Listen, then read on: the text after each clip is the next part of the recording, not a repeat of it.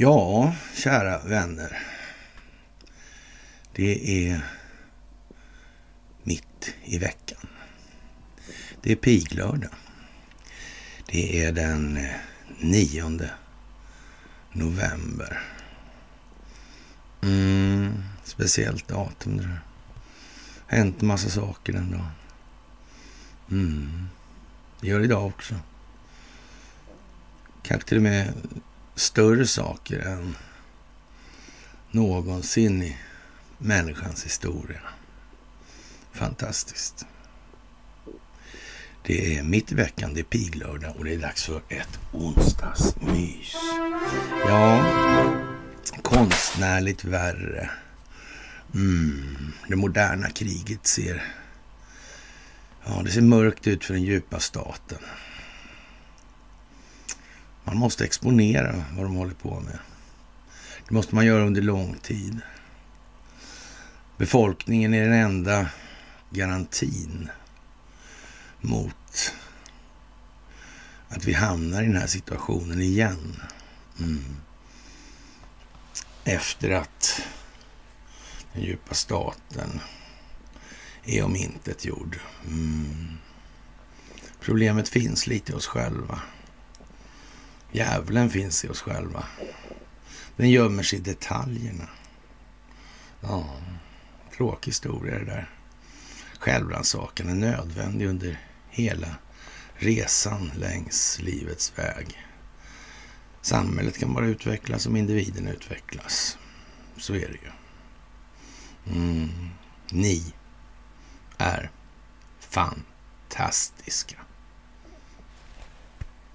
Så är det. Mm. Och eh, händelserna och deras dramatik. Vad ska vi säga? Det händer lite.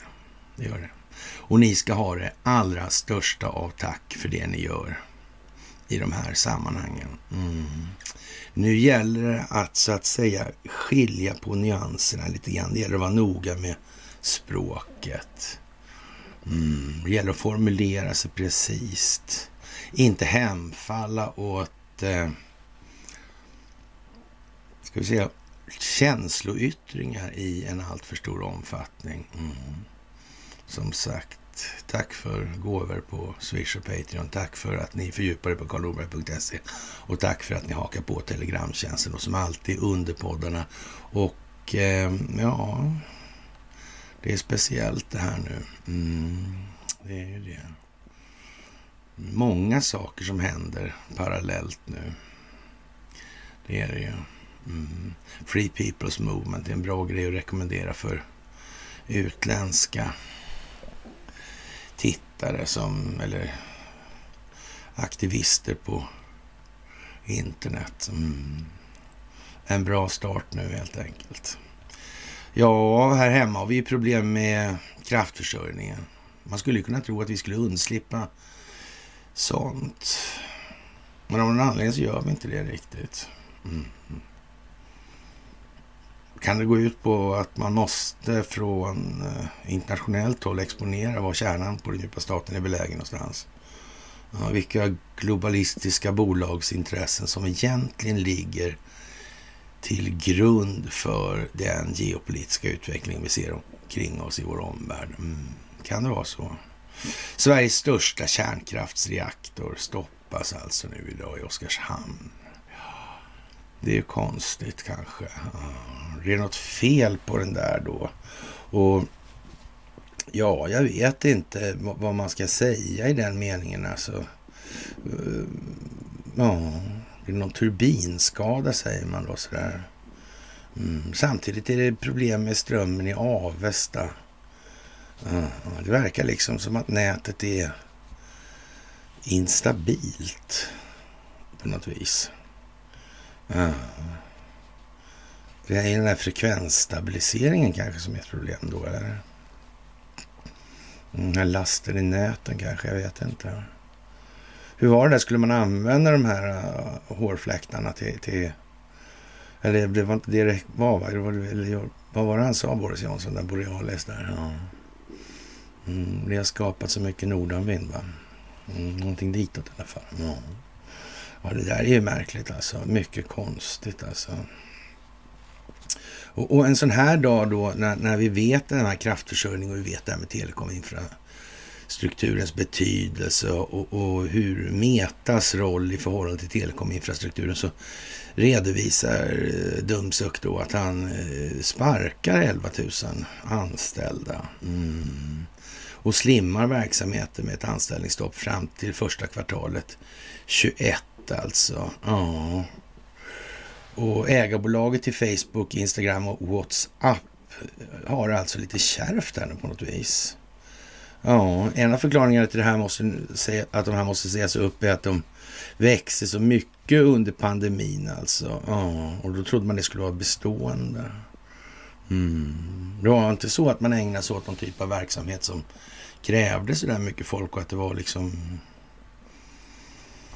Ja, vad ska man säga? Mm. På uppdrag av, ska vi säga, underrättelsetjänsterna kanske. Det, det har ju framkommit någonstans att FBI och CIA och underrättelsetjänsterna har använt Meta. Mm.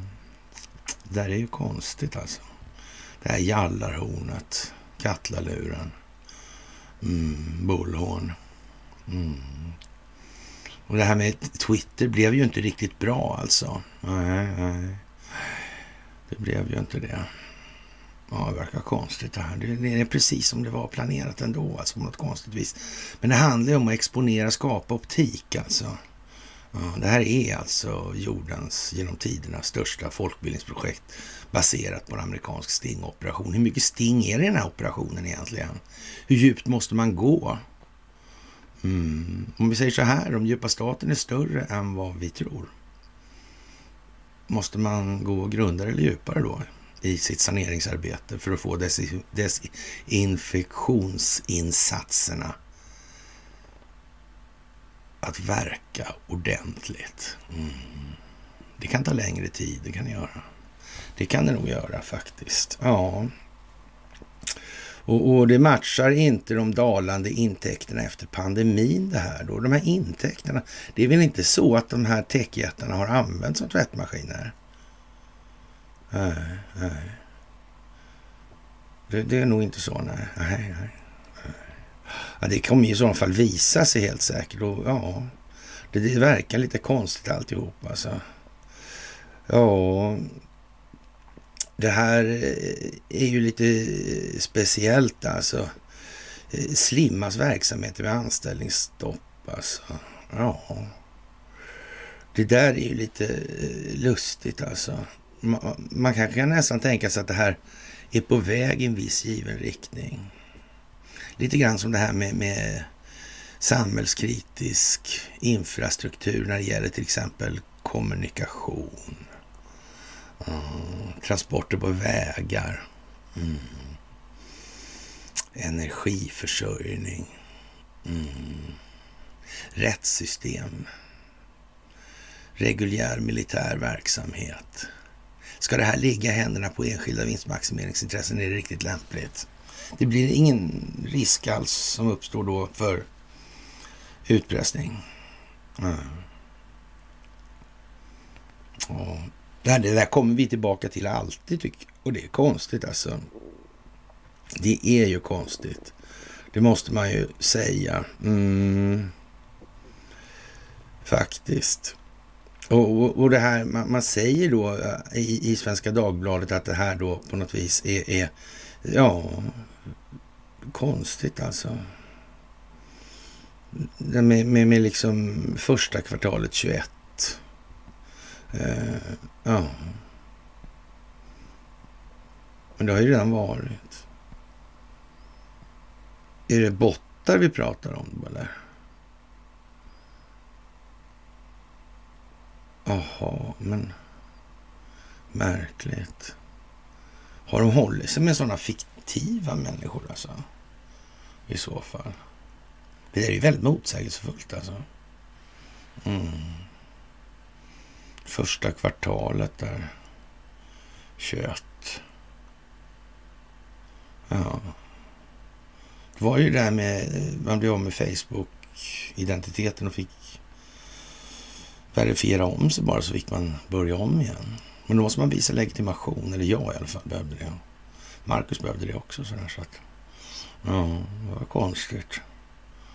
Och den som inte ville visa legitimation, han fick ingen ny. Ja, fanns en sån också. Konstigt. Konstigt, konstigt, konstigt. Ja, ja, men så var det i alla fall. Så får man väl tänka liksom lite grann på vad kan det här egentligen betyda för någonting egentligen ens. Ja, vad är då roten? Ja, till nazismen. Vilka har spridit nazismen historiskt? Ja, även i Tyskland, eller även Tyskland och övriga NATO-länder och Sverige röstar nu mot fördömandet av nazismen. Ja, det där är ju lite konstigt alltså. Och, och ja, verkligt märkligt alltså. Det där med, vad säger han för någonting? En inkubator för terrorism. Ja, nazismen får man nästan eh, beteckna som någon form av statsterrorism. För det var, och dessutom det här konstiga med ariseringsprocessen där. Det var ju märkligt. Det gick ju ut och stjäla bemedlade människors tillgångar helt enkelt under religiösa förespeglingar eller andra eh, ja, moraliskt tvivelaktiga anledningar till att ta, ta av andra människor tillgångarna. Och, och som om en händelse hamnar de här människorna inte så sällan i läger då. då. Och där togs de sig mer av daga också. Och, och, det gjorde ju att återvinningsmöjligheterna av de här tillgångarna blev lite mer begränsade om vi säger som så eftersom det fanns liksom ingen part i målet på det sättet. Alltså, nej. Det var ju konstigt. Mm. Ja, ja, ja, ja, ja. Det verkar som att det... Ja. Det verkar ju till och med han den här Hitler, herr Hitler, han verkar ju upptäckt det där också faktiskt. Ja. Konstigt alltså. Vilken märklig riggning allting det här verkar vara. Ja. Väst har tappat sina masker alltså. Alla västerländska stater har röstat emot en resolution i FN som fördömer nationalsocialism, nynazism och rasism alltså. Ja, väst bekräftar med det här då Eh, ännu en gång då att Ryssland har rätt när det gäller att bekämpa nazismens återkomst i Ukraina. Att en rasistisk nazistregim som har stötts, finansierats och kontrolleras av väst har funnits i Kiev sedan 2014. Och vi har ju skrivit några mil om det här när det gäller just den här eh, ja, nazistjuden Kolomojskij där. Det är ju en mycket speciell figur alltså. Det gick ju så långt så att eh, Judiska världsrådet tyckte att han skulle uteslutas från religionen judendom. Mm. Själva grunderna för det här med eh, vad det här med eh, judendom är för någonting verkar ju helt, mm, de verkar ju eh, löst hållna helt enkelt alltså. Mm. Verkar ju det. Ja, som entitet betraktat verkar den väl, ja, vad ska vi säga, inte alldeles glas, glasklart definierad ur alla perspektiv i vart fall. Det kan man nog inte påstå att den är. Men det här kommer ju naturligtvis nu. Och det här är ju en, vad, vad vi då kan kalla för statsterroristisk eh, ja, struktur alltså. Mm. Det är för våldsamt lättledda människor alltså. Ja, och våldsamt kanske man kan se i både bokstavlig och bildlig mening i, den, i det sammanhanget. Då. Mm. Sådär. Och, och det här gör väl Ryssland varje år och det här motsätter sig det här förhärligandet av nazismen. Och ja, eh, att bekämpa förhärligande av nazism, nynazism och andra metoder som bidrar till upptrappning av samtida former av rasism, rasdiskriminering, främlingsfientlighet och relaterad intolerans. Alltså, ja, man vet ju inte. Det låter ju lite grann som att det var frågan om eh, rena polariseringsjippon. Mm av någon anledning som kanske möjligen då skulle kunna vara någonting som ligger i linje med den djupa statens modus operandi. Alltså att verka utan att synas. Mm. härska genom söndring då i, som i Mellanöstern där med ja, han Picot där och, som ställde till det armeniska folkmordet. Jaha. Mm. Många flitiga små myror i det här sammanhanget, får man ju säga. Ja, och Tyskland har aldrig gått med på det här. Alltså. Det, det, det är lite märkligt alltså, kan man ju tycka. Jag eh, har nog... Eh, mm,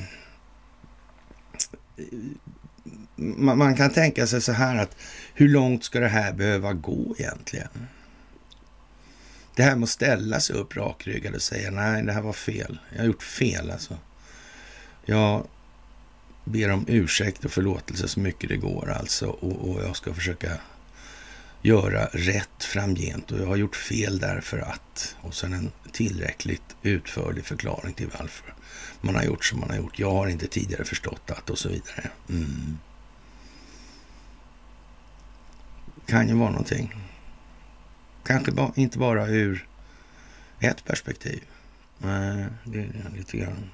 Och, och, vi har ju väl bestämt oss för lite grann att tagga ner det här med eh, Calcutta och, och, och, speciellt när det kanske gäller Bodil Hansson i den meningen. Mm.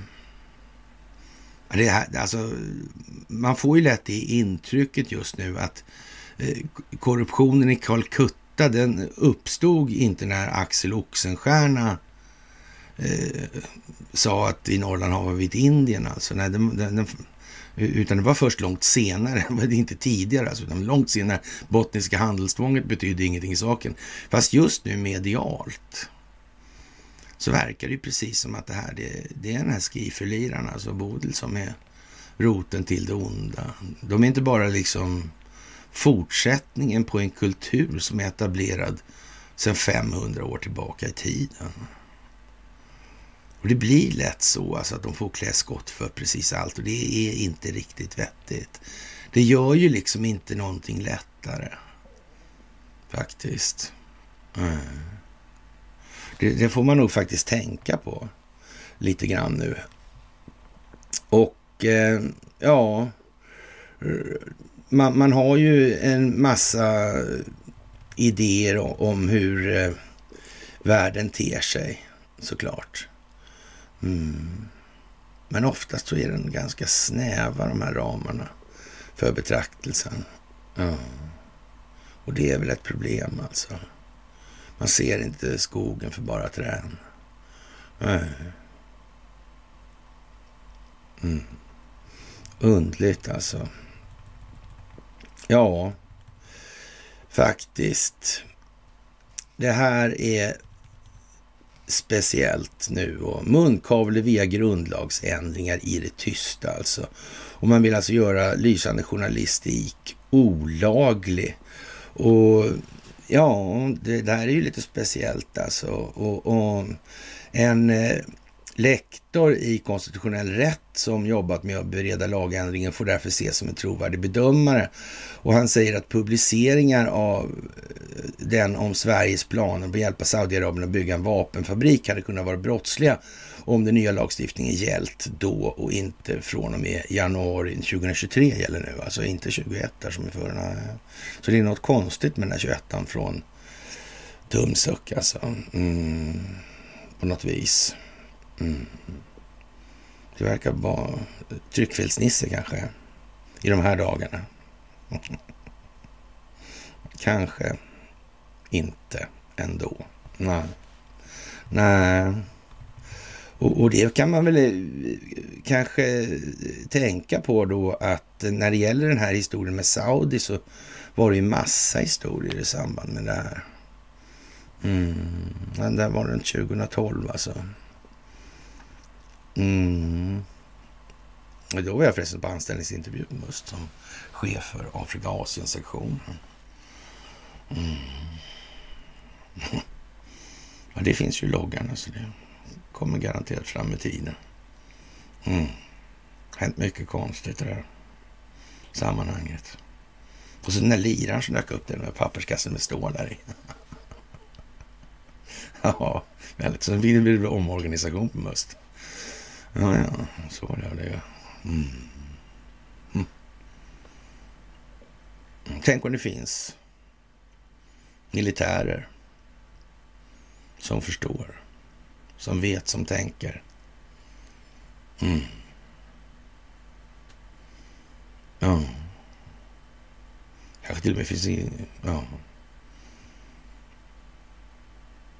Vad sa Florida, va? Donald Trump där. Ja, på något vis också. Ja. DeSantis, ja. Ja, ja, ja. ja.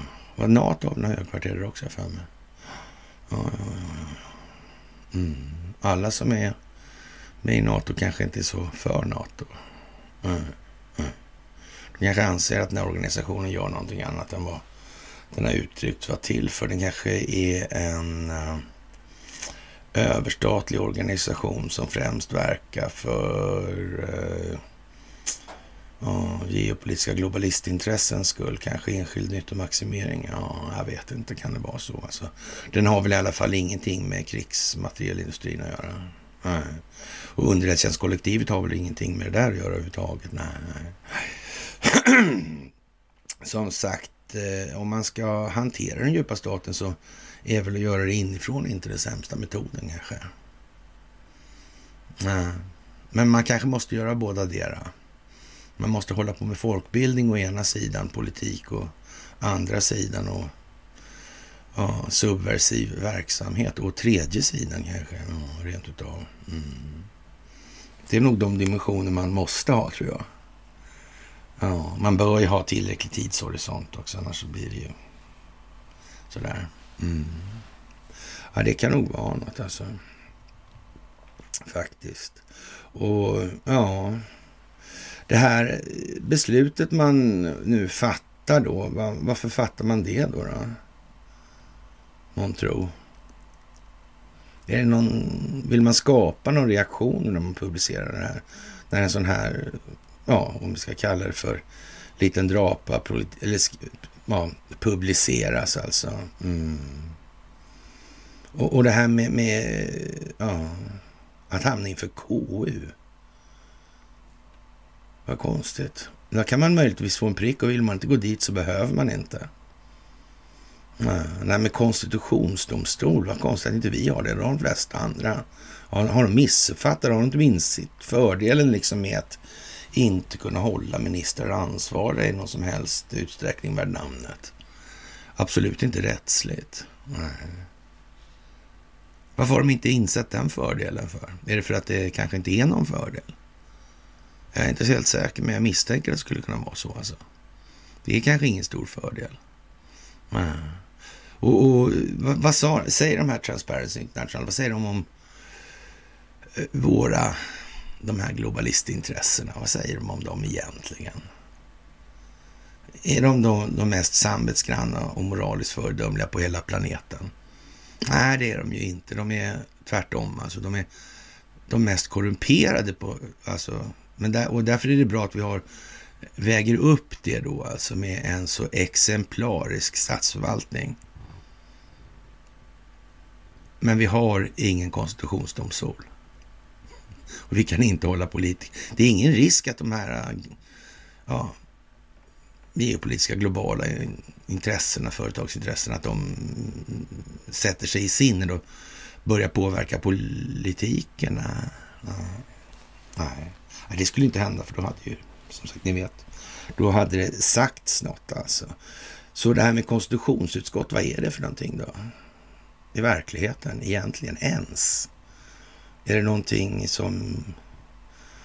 Ja... Det är bröd och skådespel kanske rent av bara skådespel. Då. Ja, det ser inte bättre ut alltså. Har det hänt någonting någon gång efter någon har varit ute i KU? Har det blivit någon dramatisk konsekvens för någon överhuvudtaget någonsin? Ja, givet. Det, naturligtvis kan det ju bero på att det är de mest föredömliga människorna som mm, Ja, det märker man ju man sätter dit som här på att ha, ha ha fel tariff på boendet, höll jag på att säga. Mm. Ja, svenska befolkning, svenska befolkning, ack svenska befolkning, ja. Sjökan Sveas avkommor, de är moraliskt, ja. Men de är ju dömda också att upptäcka att den falska solidaritetsaltaren är, kostar lite det här också. Mm. Att leva i lögnen. Ja, självbedrägeriet. Mm. Det blir dyrt, sista raden. Ja, faktiskt. Det är så bara.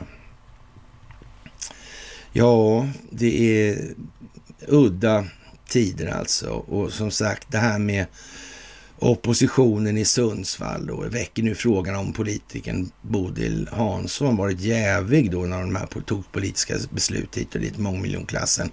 Och hon samtidigt hade en relation med det kommunala bolaget Skifus dåvarande Peter Klemin alltså. Mm. Och det här är ju varje dag nu. Mm. Men frågan är om det är Bodil som är problemet. Mm. Det finns ju liksom många sätt att se på det här i, i, i den meningen alltså. Och ja, man, man, får väl i alla fall tänka sig då att eh, om man ska vara ärlig då så börjar det redan nu få rätt sorglig klang det här. Alltså hon får ju alltså klä skott för all skit som har varit sen eh, bottniska handelstvånget alltså på, på 1500-talet typ alltså. Mm. Men riktigt så är det ju inte i verkligheten. Mm. Inte ens i, i, om man drar ut hela släktleden så kommer det bli så. Nej, alldeles säkert faktiskt. Ja. Så vad är problemet då egentligen? Ja, det är väl de som gör det där möjligt då, skulle man väl kunna säga utan att darra på manschetten. Ja, faktiskt. Mm, det är liksom befolkningen själv i någon mening här som har med saken att göra. Ja, det var inte så att det fanns någon demokrati att ta tala om då heller, men, men ja. Man, det var mycket lättare om man fick en syndabock och man hade ju det där med, med offentlig spöstraff och hej och hå liksom. Mm. Och det mättade ju en del sinnens törst efter den typen av företeelser. Och de som var törstigast var naturligtvis de som var mest moraliskt föredömliga. Mm. Eller var det tvärtom? Mm. Det är liksom att dansa på gravarna, det tyder inte på någon stor moralisk föredömlighet. Och, och därför har vi också så att säga, be, ja, beslutat oss för att vi ska vi taggar ner det under förklaringen av att det, det ja, det ger inget stort intryck av mogenhet. Sen må det vara så att man känner så i alla fall, men man måste liksom lägga band på sig. Vad är det nästa då liksom? Är det okej okay att slå ihjäl någon bara för att man ska hämnas? Eller måste man förstå att det kanske inte är okej? Okay? Mm. Vilken oförrätt har man rätt att slå ihjäl någon för då? Är den hur liten som helst kanske rent av med tiden då? Mm. Jag, vet, jag tror det är fel väg att gå för samhällsutvecklingen på något sätt. Jag tror man ska akta sig för och, och all den stund man börjar känna att fan, det här börjar bli för mycket.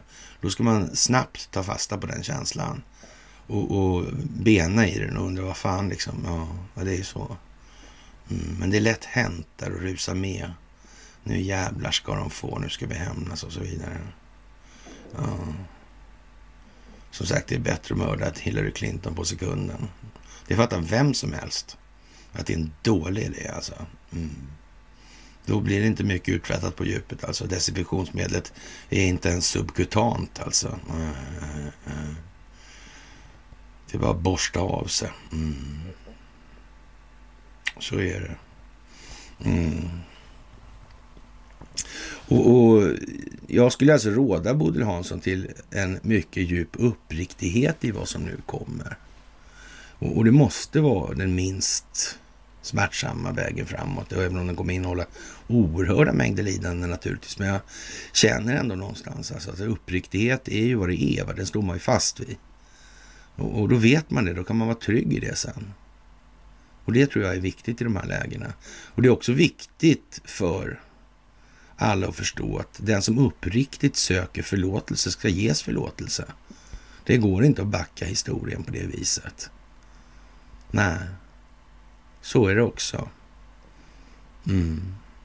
Och, den här uppriktiga förlåtelsen, den innebär ju då till exempel att man som i Bodil Hanssons fall då med, som med all sa, sannolikhet, eller ja, så att säga, vet då var alla liken finns begravda, alltså var alla dåliga saker finns Hon kan säkert peka in någon på olika förhållanden.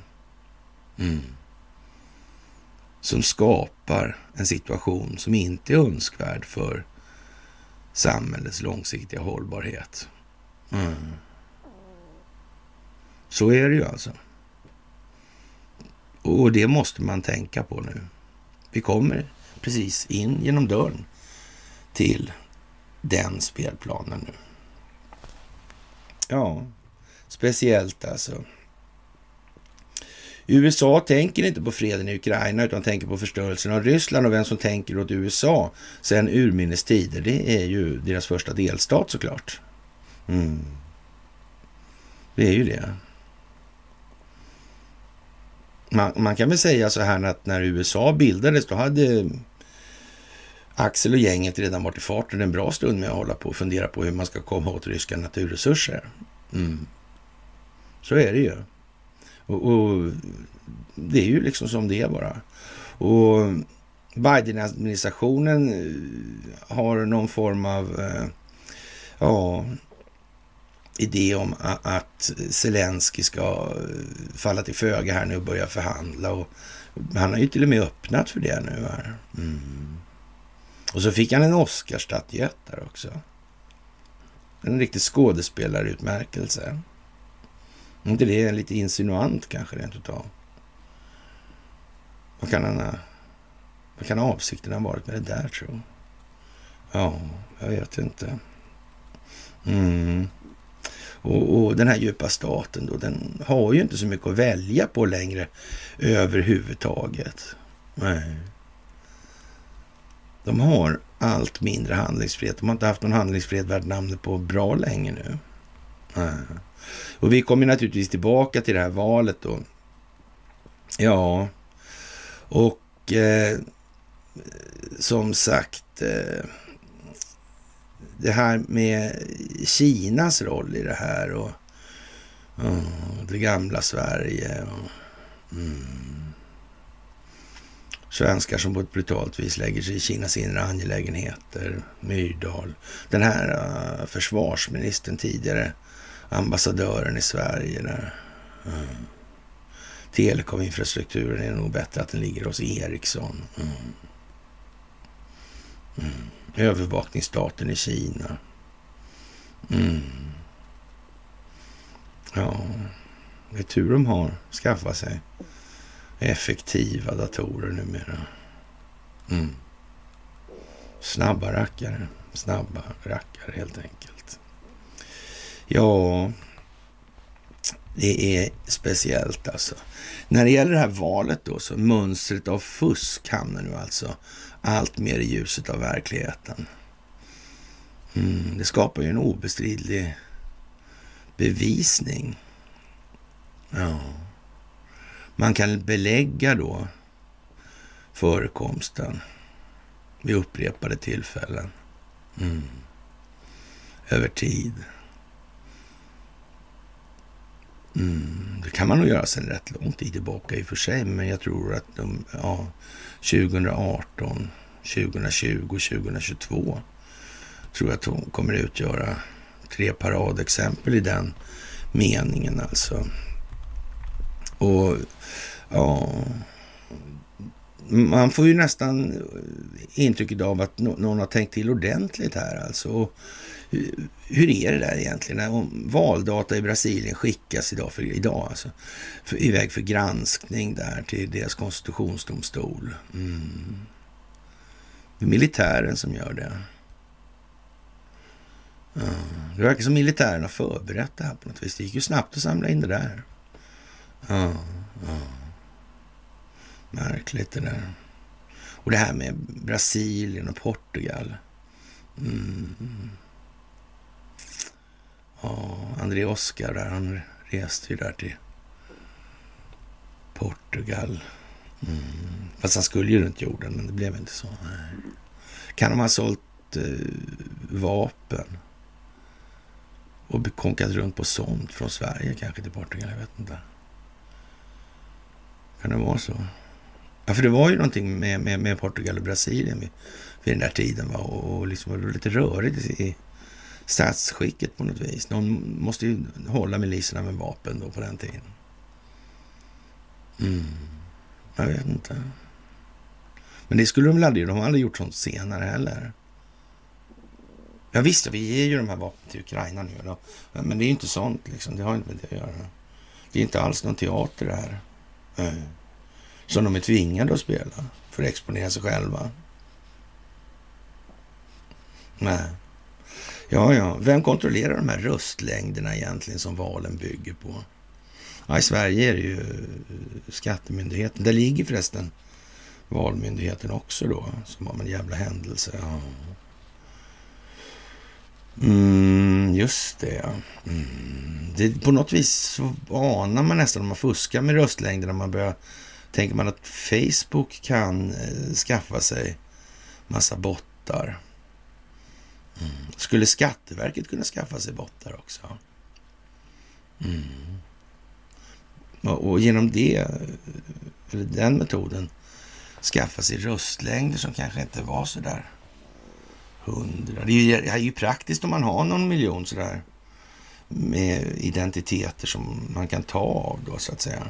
Och har man dessutom ingen spårbarhet på valsedlarna. Ja. Vi sa det från början när det gäller det amerikanska valet. Där, att de fuskade på precis så många sätt. De kan nog tro mig, det är många.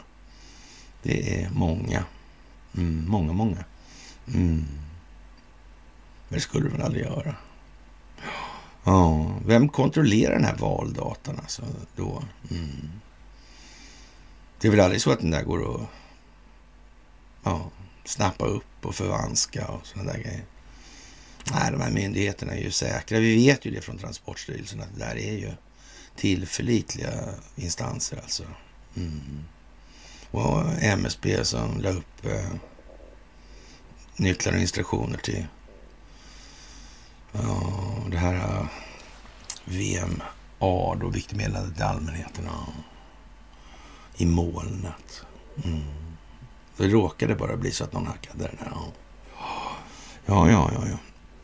De här rösträkningsmaskinerna som inte får vara kopplade till internet, är inte det fantastiskt alltså?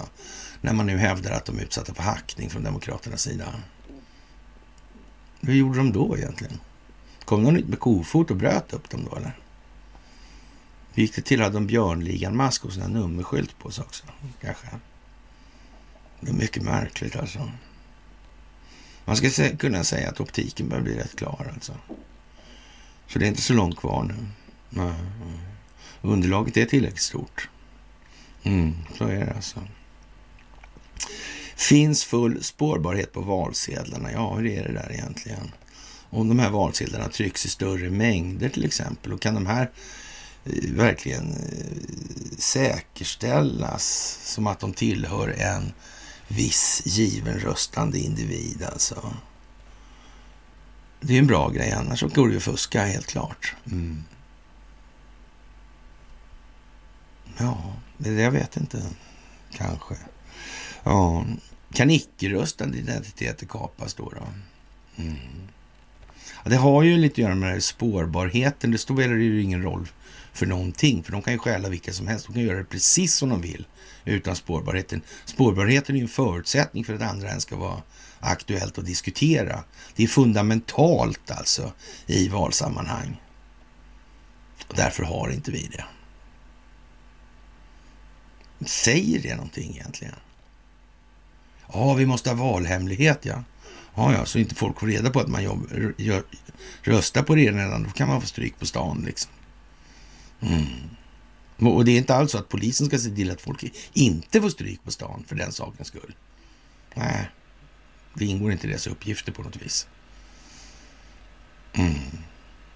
Valhemligheten är inte, inte alls ett kvitto på det totala misslyckandet för statsapparatens upprätthållande av det vi skulle kunna kalla för demokratiska principer.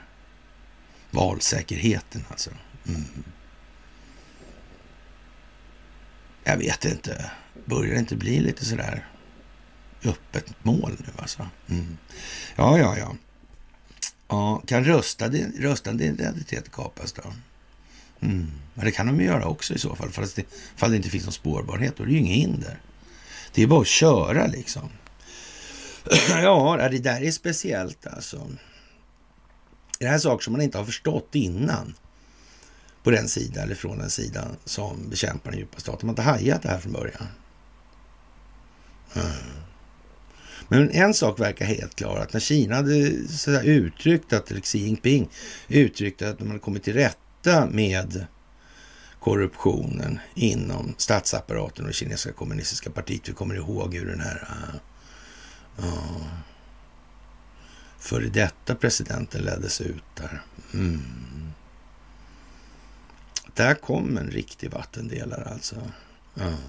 Precis som när Ryssland mättade sönder luftrumsförsvaret i Ukraina. Det var också en vattendelare. Mm.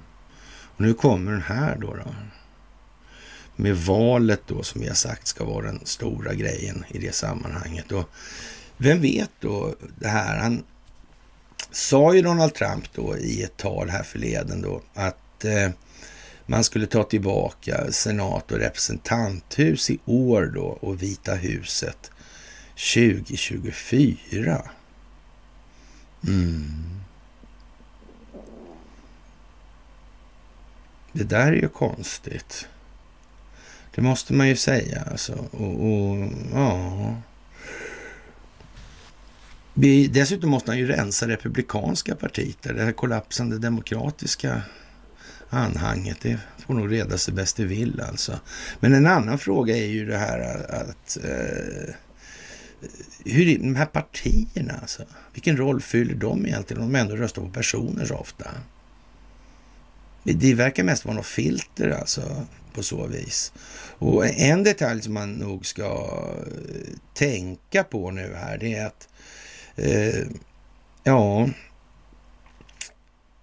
den här uh, situationen som nu är då. Och det verkar som att Kevin, Kevin McCarthy där är, är i liksom position för att bli talman här. Mm. Ja. Och som sagt, de här partierna verkar liksom lite konstiga. Det verkar vara något bromssystem ungefär. Jag menar, här röstar vi bara på partier och man röstar knappt alls på, på personer. Det, redan det är ju att det infördes inte alls många år sedan. Det där med personvalsmöjligheten. Och, och, och, då var det ju liksom partifiltret avgjorde allting. Det var ju liksom ingenting att göra något åt. Nej. Och lite grann verkar det vara så i USA fortfarande, men det verkar ju helt vansinnigt alltså. Hur ska man hålla det? Ska man hålla ett parti ansvarigt då alltså? Hur går det att utkräva ansvar så då? Måste det inte finnas en möjlighet att utkräva ansvar kanske? Det verkar som man hela tiden har byggt det här systemet med syfte att det inte ska gå att utkräva något ansvar. Kan det ha varit en tanke? Mm. Kanske det är meningen att hela det här folkbildningsprojektet faktiskt ska göra så att människor reser lite på huvudet och blicken och tittar lite mer framåt, lite uppåt kanske rent utav. Mm. Ja, jag vet ju inte. Och som sagt, eh, man, man, får ju intrycket då att man kan inte säga att det eh, finns ingen möjlighet att partierna har tjänat ut sin roll i förhållande till väljarkåren. Ja. Det är ju konstigt alltså. Mm. Det går inte att resonera individer emellan och ta reson alltså. Förstå att ett argument har bättre bäring på verkligheten utifrån den grund som anges. Mm. Det, det, går inte att göra så alltså. Och det kan man säga så här, spelar det någon roll om man klär de här sen då i olika partikostymer? Det verkar ju vara det lilla problemet i så fall. Om de har clowndräkt eller Batman-dräkt på sig, det kanske inte är så viktigt. Eh, det verkar vara det andra kommunikationsinslaget som verkar avgörande i den delen. Mm. Det är märkligt alltså. Och en, en detalj i det här som, som, som man ska tänka på, det är ju, vi har också eh, talmannaskapet på, på tapeten, det här med Julia Kronlid. Alltså det, och nu är det risk för att vara elak igen, alltså, men det kan inte vara meningen att det ska verka förtroendeskapande hos den svenska befolkningen. Det finns ingen möjlighet alltså. Eh, det är ju fan oskickligt beteende hos den som tror det. Alltså. Mm. I talmannen för Förenta Staternas representanthus, allmänt känd som talmannen för huset och ordförande för representanthuset. Då. Ämbetet inrättades 1789 genom artikel 1 avsnitt 2 i USAs konstitution. Vi har ingen konstitution, vi har grundlagar istället. Vi har Eh, ingen maktdelningsprincip med tre delar som kontrollerar varandra och motverkar eller korruption. Nej, vi har något som heter folksuveränitetsprincipen, det vill säga all offentlig makt utgår ifrån, befolk eller ifrån folket och redan där är det ju fel eftersom ett folk börjar och slutar väl knappast någonstans. Det måste vara en befolkning på en yta. Det, det är ju ett mer definierat begrepp, men man kan säga så här att om man eh, folket, jaha, Ja, men definitionen folket då, då? Var börjar och slutar det där folket någonstans då? Mm, rent definitionsmässigt. Annars ska ju Skatteverket sitta och göra hur mycket identiteter de vill. Det kommer inte att spela någon roll, för det är inget olagligt med det alltså. De har tittat på, de har finner elektroniska anmälningar, titta. Ja, och så vidare och så vidare och så vidare. Och så vidare. Mm. Alltså, som sagt, konstruktionen som sådan får nog vid det här laget anses vara ägnad att gynna de här enskilda nyttomaximeringsintressena på lång sikt. Alltså när man får vara lite saktfärdig om man inte ser det nu. Helt enkelt alltså. Ja, talmannen är kammarens politiska och parlamentariska ledare och samtidigt dess ordförande, de facto ledare för organets majoritetsparti och institutionens administrativa chef. Talmannen utför även eh, olika andra administrativa procedurfunktioner. Eh, med tanke på de här många rollerna och ansvarsområdena så leder talaren vanligtvis inte personligen debatter. Den uppgiften delegeras till andra ledamöter i kammaren från majoritetspartiet. Talmannen deltar inte heller i regelbundet i golfdebatter. Och, och sen kommer en lite lattjo detalj här alltså. Konstitutionen kräver alltså inte att talmannen är en sittande medlem av representanthuset. Talmannen behöver inte överhuvudtaget vara liksom inröstad i något sammanhang. Och, och vem som är de facto-ledare i, i eh, ja, det republikanska partiet. Jag är inte säker på att det är så, så jävla oklart alltså. Jag tror de flesta förstår det nu alltså. Det, det, det torde ha framgått alltså. Det var till och med en lång och stor kampanj som gick till och med i svenska medier om vem det handlar om. Ja, det var det till och med också. Undrar varför det var så. Ja, och även om varje talare hittills har varit då, eh, så att säga, medlem av representanthuset så är, behöver det inte vara så. Talmannen är tvåa i USAs presidentlinje efter vicepresidenten och före senatens president Proten på Åre. Mm. Mm. Ja, det är frågan om den här eh, McCarthy där då. Mm. Och hur man kan ställa till det där. Det blir ju lite motsägelsefullt. Han är ju liksom inte partiledare. Nej. Det är ju konstigt alltså. Det är ju konstigt. Och det är ju det här med partierna. Ska det gå att göra så ens alltså? Är det rimligt? Folket har ingenting att säga till om alltså. Men de kan ju ta en, anställa en gubbe som partiledare. Ja. Och det kan ju någon med ett särskilt utpräglat intresse för det ena eller andra göra. Hur blir det då? Blir det rimligt? Mm. Och vi med vår konstiga eh, modell för det här, den här folksuveränitetsprincipen som ja, inte passar med övriga världens logik. Och, och, och vi håller oss med den därför att vi tror faktiskt att vi är lite smartare än vad resten av omvärlden är. Mm. Och vi, att vi har en medveten upplyst befolkning. Det finns vissa, vissa indikationer på att politiker tidigare har ansett att den svenska befolkningen inte är så väldigt upplyst och så väldigt medvetet medveten. Ja. Det finns vissa smala, enkla, tunna skulle jag säga, ja, svaga indikationer rent ut sagt alltså.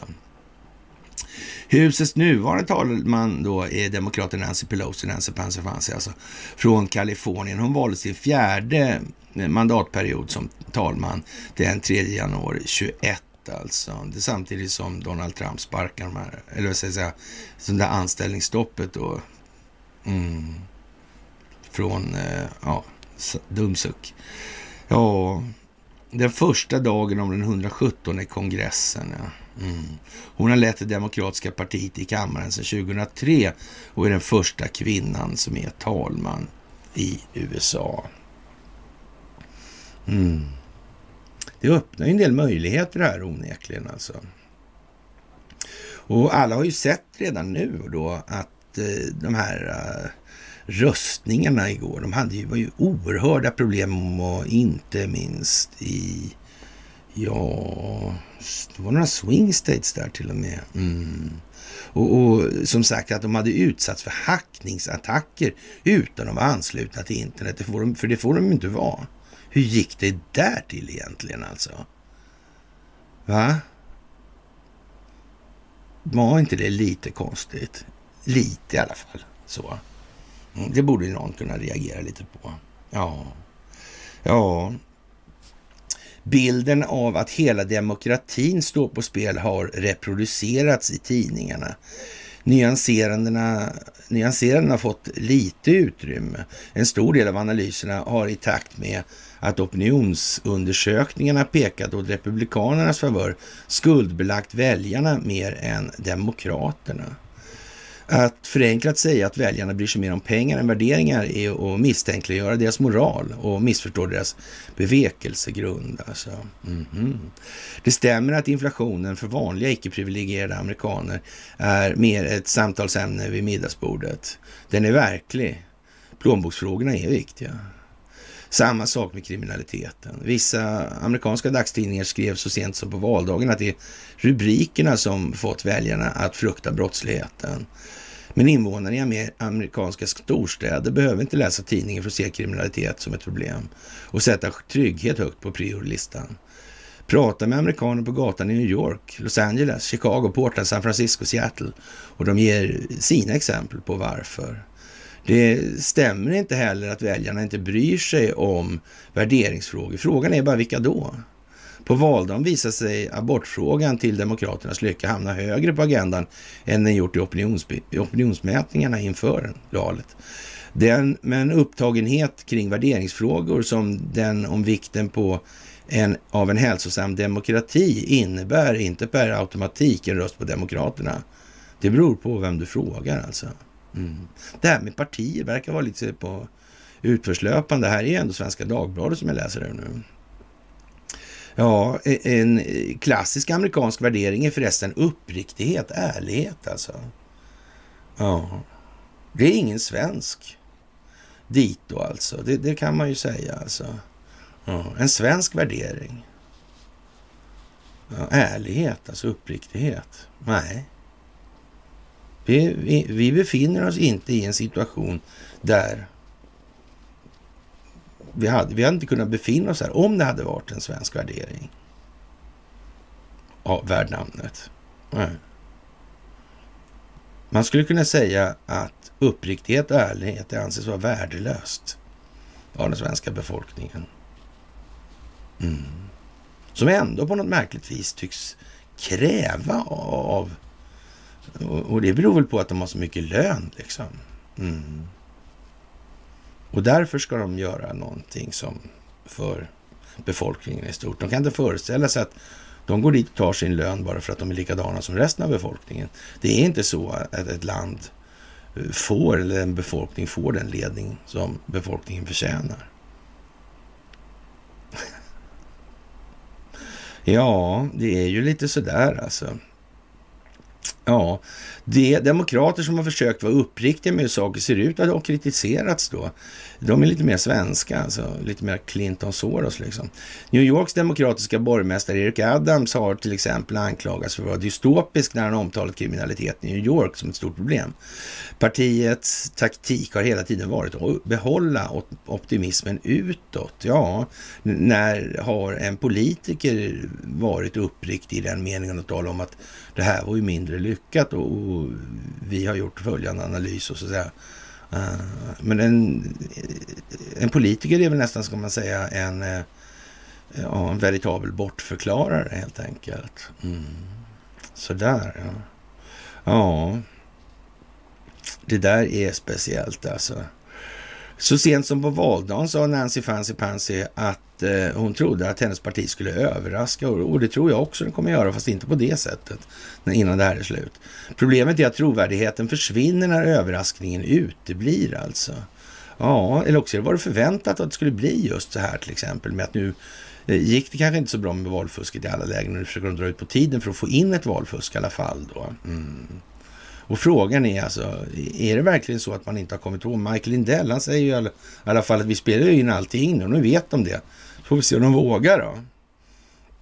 Mm, ja, vi får väl se. Vi får väl se. Mm. Ja, man vet ju inte. Ja, Demokraterna har en oangenäm tid av självrannsakan framför sig. Ja, det, i det stora, i det lilla alltså. En eftervalsanalys av svidande frågor av sorten Har vi tappat kontakten med väljarna? Har vi svikit dem genom att ignorera, då, ignorera de frågor de finner viktigast? Har Biden agerat som en president för både demokrater och republikaner som han svor att han skulle vara? Var valresultatet lika mycket ett hot mot demokratin som ett hot mot oss? Mm, jag vet inte. Provocerande frågor som ändå förtjänar att ställas. Majoriteten av de republikanska kandidaterna i mellanårsvalet förnekar eller ifrågasätter valresultatet 2020. Ett förhållande som Demokraterna med rätta låter varningsklockorna ringa kring då. Men att framställa det som att hundratals republikanska kandidater tror, att om, tror på omfattande valfusk och det egna partiet är demokratins fanbärare, det är ingen lätt väg framåt alltså. Men det är svårt att tro att Hillary Clinton och det där gänget är seriösa. Det, det är inte så lätt som man tror. Nej, det är det faktiskt inte. Speciellt inte mot bakgrund av att också den demokratiska makthavare ifrågasatt valresultatet och system och principer som burit amerikanska demokratin i sekler. Ja, och, och det är väl lite grann för USA som för Sverige det här kan man väl säga då. Eh, utan att överdriva faktiskt. Det här Alltså om, om, befolkningen i stort inte har förståelse för det här med maktdelningsprincipen och varför man har en sån överhuvudtaget. Och, och istället då tror på att det är jättelämpligt att ha en monark. En monarki alltså. En demokratisk monarki alltså. Jag menar, vad, vad fan liksom. Om man inte har fattat att begreppen är så urvattnade de kan bli av en anledning. Vem har gjort det här? Vem är den språkmässigt fiffiga pappan bakom de här kreationerna? Liksom? Mm. Ingen nämnd och ingen glömd alltså. Mm. Men det är språkvårdat. Helt säkert. Mm. Det svenska språket är alldeles rakt och sträcker sig ända till himlen för de som kan använda det. Sa kineserna en gång i tiden, vad konstigt. Mm, undrar varför de förstod det så bra. Ja, ja det, det, det är lite udda. Ja, valsäkerheten är dessutom en fråga som många väljare tar på allvar utan att för den skull köpa allt Trump påstår. Mm. Ja, här i Sverige har vi inte kommit så långt att vi har insett på riktigt då att vi måste faktiskt ha lite valsäkerhet. Alltså vi kan inte vara utan spårlös, eller spårbarhet. Vi måste kunna säkerställa valet hela ner i så att säga på individnivå hur ja, lång tid som helst då i princip, men eh, ett par år i alla fall efteråt alltså. Mm. Nu har inte vi så av någon anledning och vi har ingen maktdelningsprincip. Vi har ingen konstitutionsdomstol, vi har ingen konstitution. Mm. Är det konstigt att Robert O'Brien säger att det handlar om det svenska rättssystemet? Eller verkar det vara helt självklart, alltså att när man hör det och lägger upp det så att Eh, ja... Han säger väl inte, det han egentligen menar är väl inte då att eh, ni är en sån jävla skock idioter så det är tveksamt alltså. Om ni har något existensberättigande efter så här lång tid. Man skulle kunna tolka det så om man vill vara lite, ja, vad ska vi säga, mindre vänlig då kanske. Mm. Ja, som sagt, valsäkerheten är alltså en fråga som många tar på allvar. I Sverige tar vi inte den på allvar. Vi har ingen aning helt enkelt. Och att avfärda de här väljarna som tar valsäkerheten på stort allvar som valförnekare, det hjälper ju inte långt alltså. På samma sätt som det inte hjälper att byta samtalsämne när väljarna tar upp saker man egentligen inte vill prata om. Om Demokraterna inte inser det här kommer det att bli svårt för dem att återvinna väljarnas förtroende. Man kan säga så här att eh, det går ju inte. Systemet är ju byggt så att de eh, måste mörka ha sig. Det är samma sak med det här systemet i Sverige. Det är bara det att det är tio resor värre. Det är ju så. Det är ju liksom ingen tillfällighet att de här globala företagen som beter sig på det här viset kommer just från Sverige. Mm. Eller som någon jag pratade med häromdagen säger så här, det har ju varit jävligt skickligt av dem att göra så här.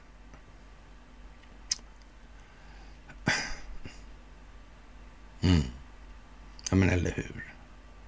Det var skickligt gjort. Exploatera. Ja härska genom söndring. Ja. ja, det beror ju på hur man ser det. För deras egen nyttomaximering så och tycker de, många människor tycker att det där är bra alltså. Ja, Florida tjänar som avskräckande exempel för Demokraterna.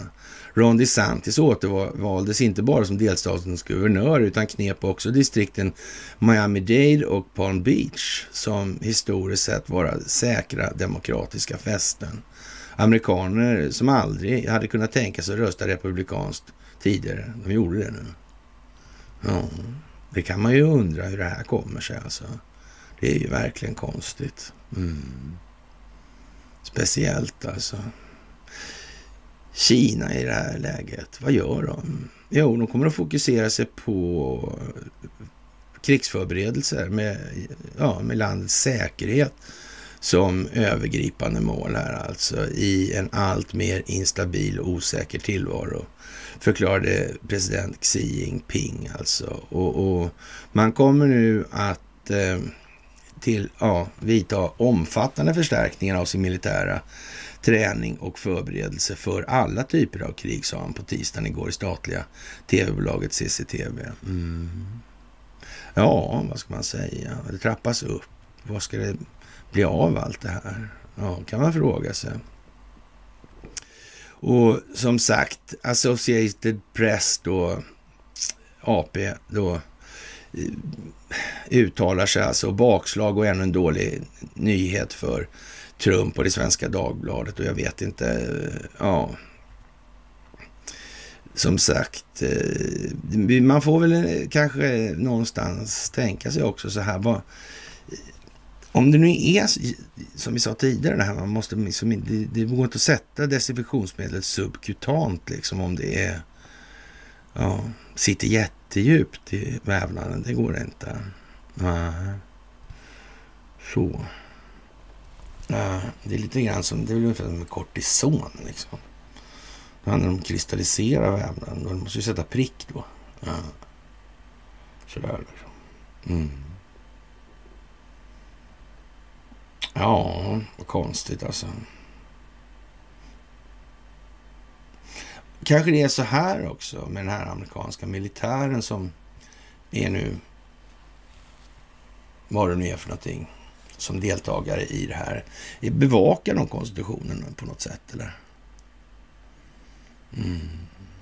Ja, måste kanske, innan de intervenerar, måste det kanske finnas en totalt säkerställd rättslig grund. Mm. Den där Fetterman alltså. Det där är konstigt. Mm. Det var senaten va? Mm. Har det varit någon sån här idé om att det skulle... Det var någonting med Washington va, och delstat, var det inte så?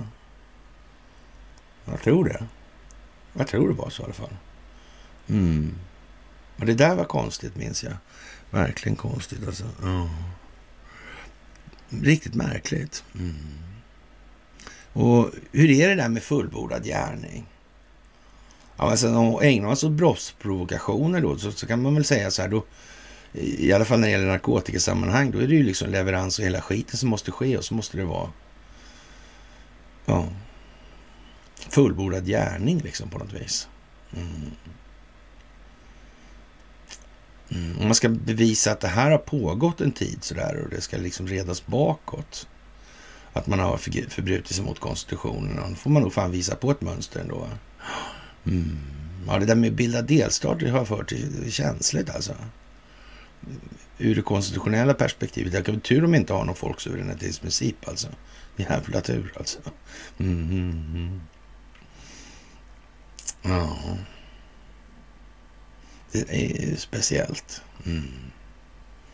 Jag undrar vad det kan bli av det där. Ja. Och, och det där med talmannaskapet det är ju också märkligt alltså. Kevin McCarthy där. Ja, han lär ju vara insatt i vad som gäller och så, så det är inte det. Är inte det alltså. Men eh, mm, som sagt. Det kanske är mycket som ska spelas ut. Det kanske är många saker som ska exponeras.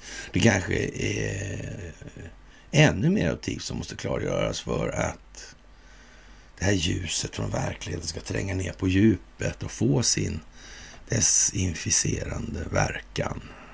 Mm. Kan det vara så? Kan det vara på något annat sätt ens? Ja, det får man ju verkligen fråga sig. Och det lär komma några dygn nu som inte är så särskilt lika några andra dygn som har varit på, ja, under människans historia alltså. Mm. Som sagt, det är som det är just nu. Mm. Det är bara att vänta i det här alltså. Och eh, mm, vi får se. Men det är planerat. Så säkert som amen i kyrkan. Mm.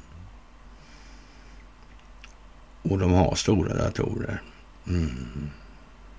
Och vi ser inte alla perspektiv som enskilda individer. Finns inte en möjlighet.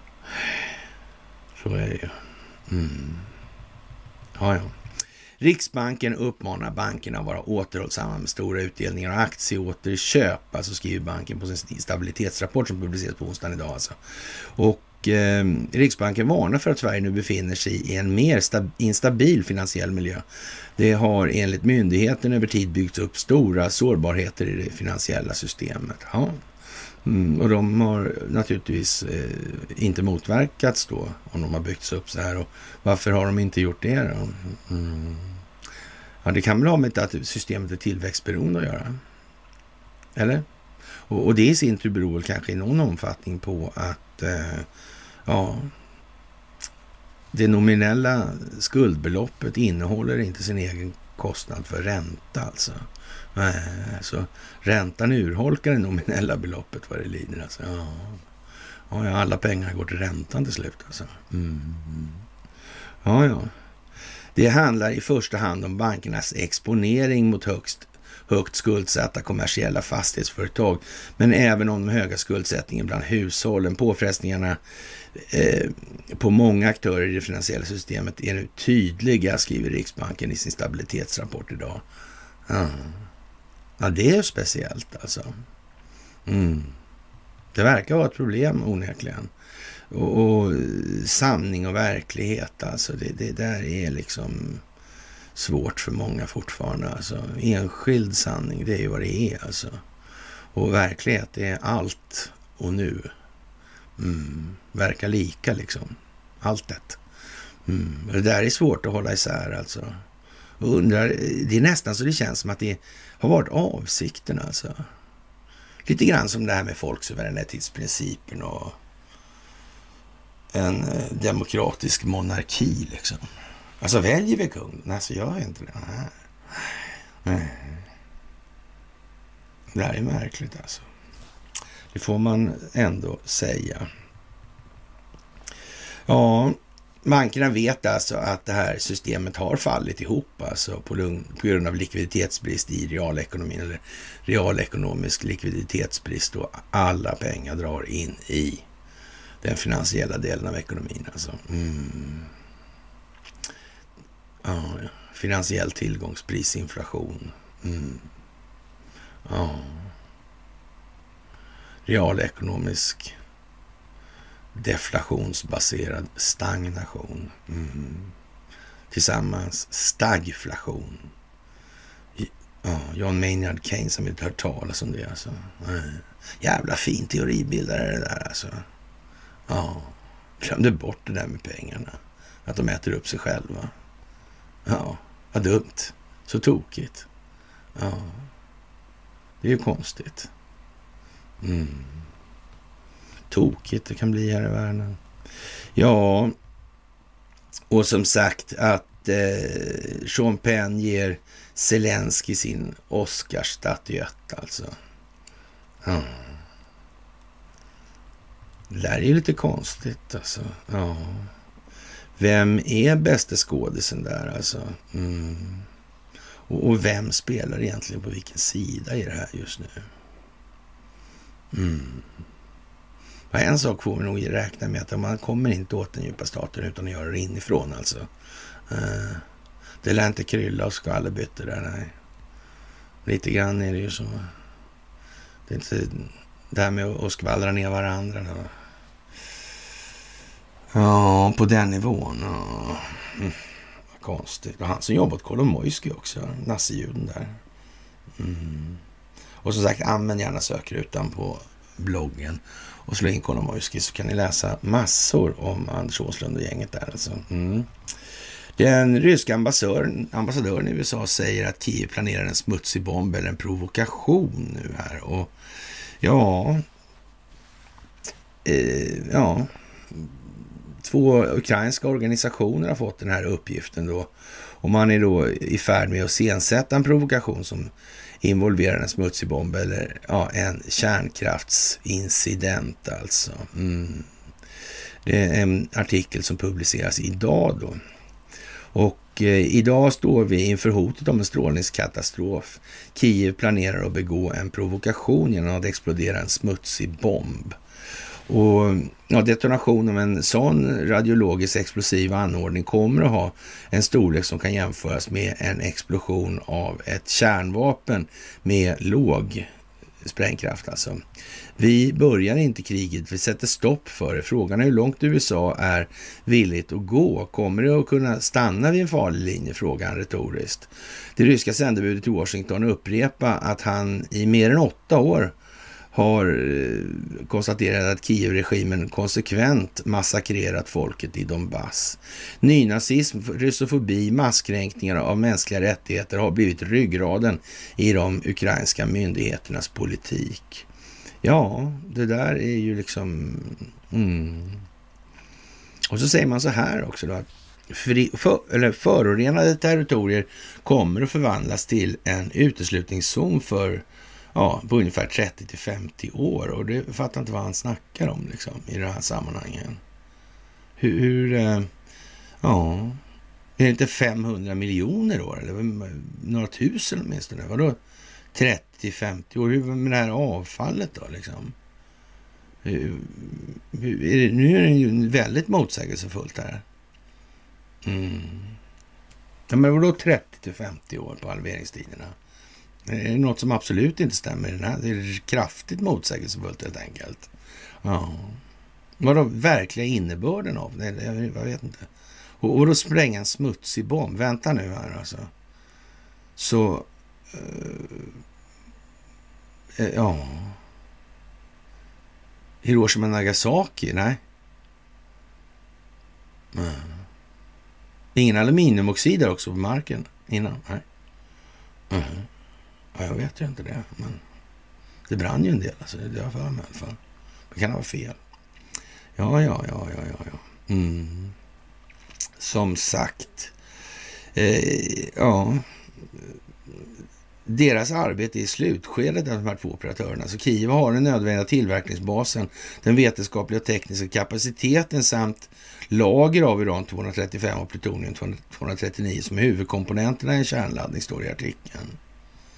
Mm. Ja. Ja, ja, ja, ja. Men, men lite konstigt det där alltså. Varför... Varför återgår man till uranbomber plötsligt då? då? Precis som i Hiroshima och Nagasaki. I övriga sammanhang har alltid kärnvapen handlat om vätebomber. Mm. Nu helt plötsligt så verkar det konstigt här. Håller de på med någon slags folkbildningsteater? Jag vet inte. Det verkar ju nästan så alltså. Ja. Ännu farligare scenario då, eh, som Kiev betraktar är en provokation vid kärnkraftverk, alltså belägna inom territorium som kontrolleras av Ukraina. Ja, det här kan leda till en olycka jämfört med Tjernobyl och Fukushima-katastroferna som världen ännu inte har återhämtat sig från, tillade han då, eh, Antonov. Ja, det där är ju liksom... Mm, ja, jag vet inte. Konstigt alltså. Och, och, Washington, de bara ruskar på sig och kallar de här eh, ja, varningarna falska och grundlösa. Och, och, det där är ju liksom lite märkligt. Mm. Mm. Tänk om det är så att de här uh, reguljära krafterna i Kina, Ryssland, Turkiet och USA mm faktiskt kommunicerat frågan också redan. Man vet ju inte. Det gick inte så bra för han barnhandlaren där nere i Turkiet. Nej, gjorde inte det va. Som sagt. Det är ju lite så till och från här i världen. Mm. Som sagt, det här med att återställa Ukrainas status som kärnvapenmakt alltså. Mm. Det är ju lite sådär kanske i dagens läge. Men, men, det är som det är. Just nu i alla fall. Och, och, man får väl eh, säga att en av de saker som kommer fram i samband med det här valet, det är ju, eller reser sig mot eh, horisonten, en mörk skugga där, de här partierna alltså. Liksom en organisation där som inte väljarna förmår påverka. Det är en egen organism där som lever på något vis. Och det är insynsskyddat ifrån väljarna. Det är skandal på skandal på skandal inuti de där. Mm. Konstiga grejer med verkställande utskott och så vidare.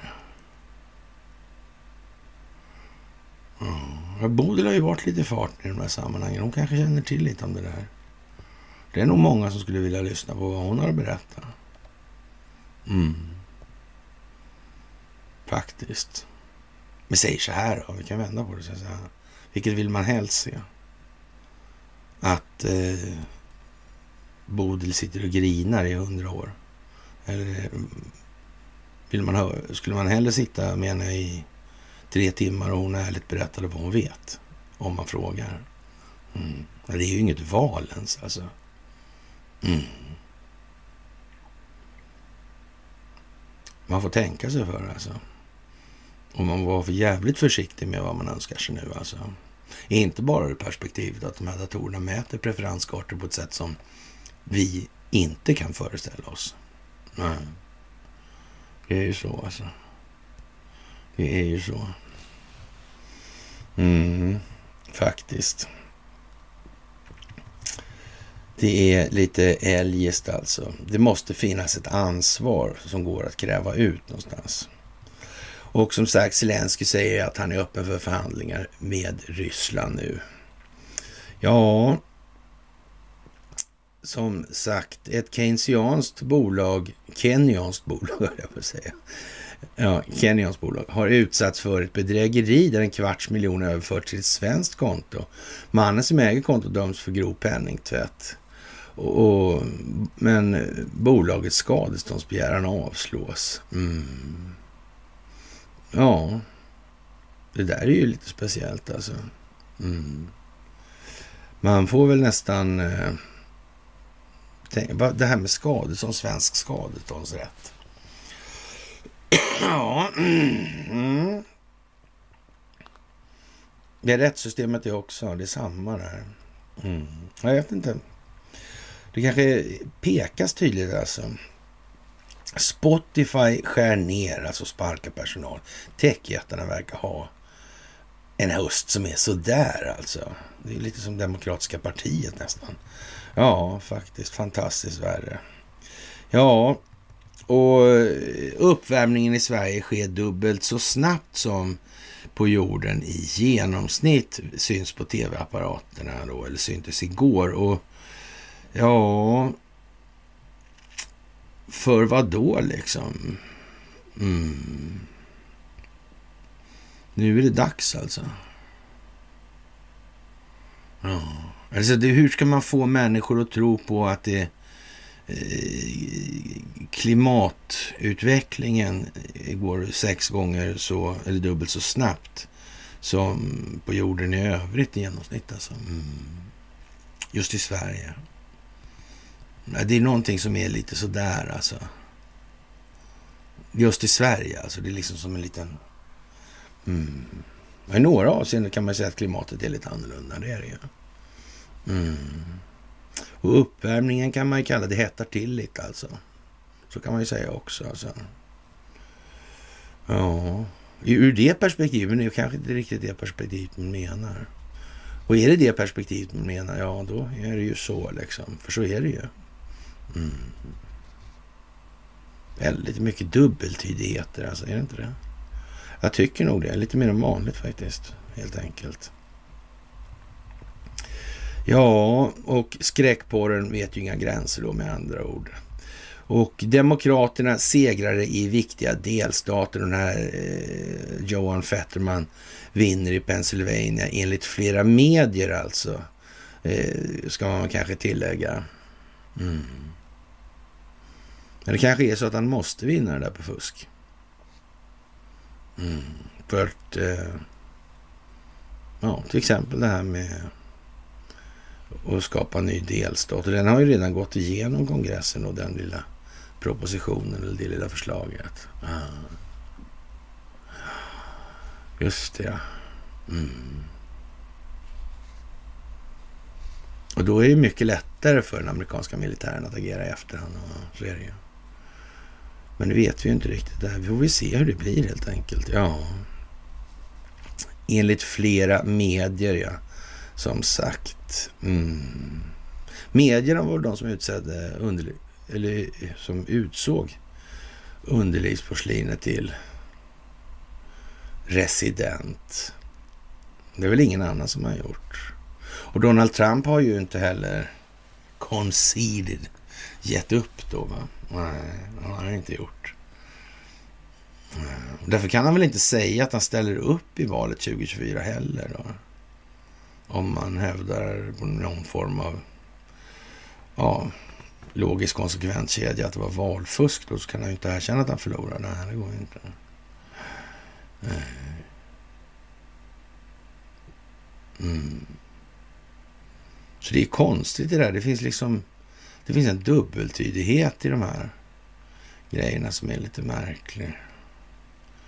Men det kanske finns en förklaring. Mm. Det kanske finns en förklaring ändå. Vinna tillbaka, tillbaka 2024. Mm. Så där talmansgrejen här. Ja, jag vet inte. Och sen det här med militären. Ja. Märkligt alltså. Mycket märkligt skulle man kunna säga. Ja, Edward Snowden har postat en video igår på Twitter. Och Det handlar om en före detta CIA-agent som berättar hur CIA styr och manipulerar journalister. Och den är från 1983, alltså det här är inte årets upplaga alltså. Det har hållit på en stund alltså, det har utvecklats en hel del över tid, kan vi vara helt säkra på. Mm. Vi har egentligen aldrig upplevt någonting annat heller, så det är bra med den saken.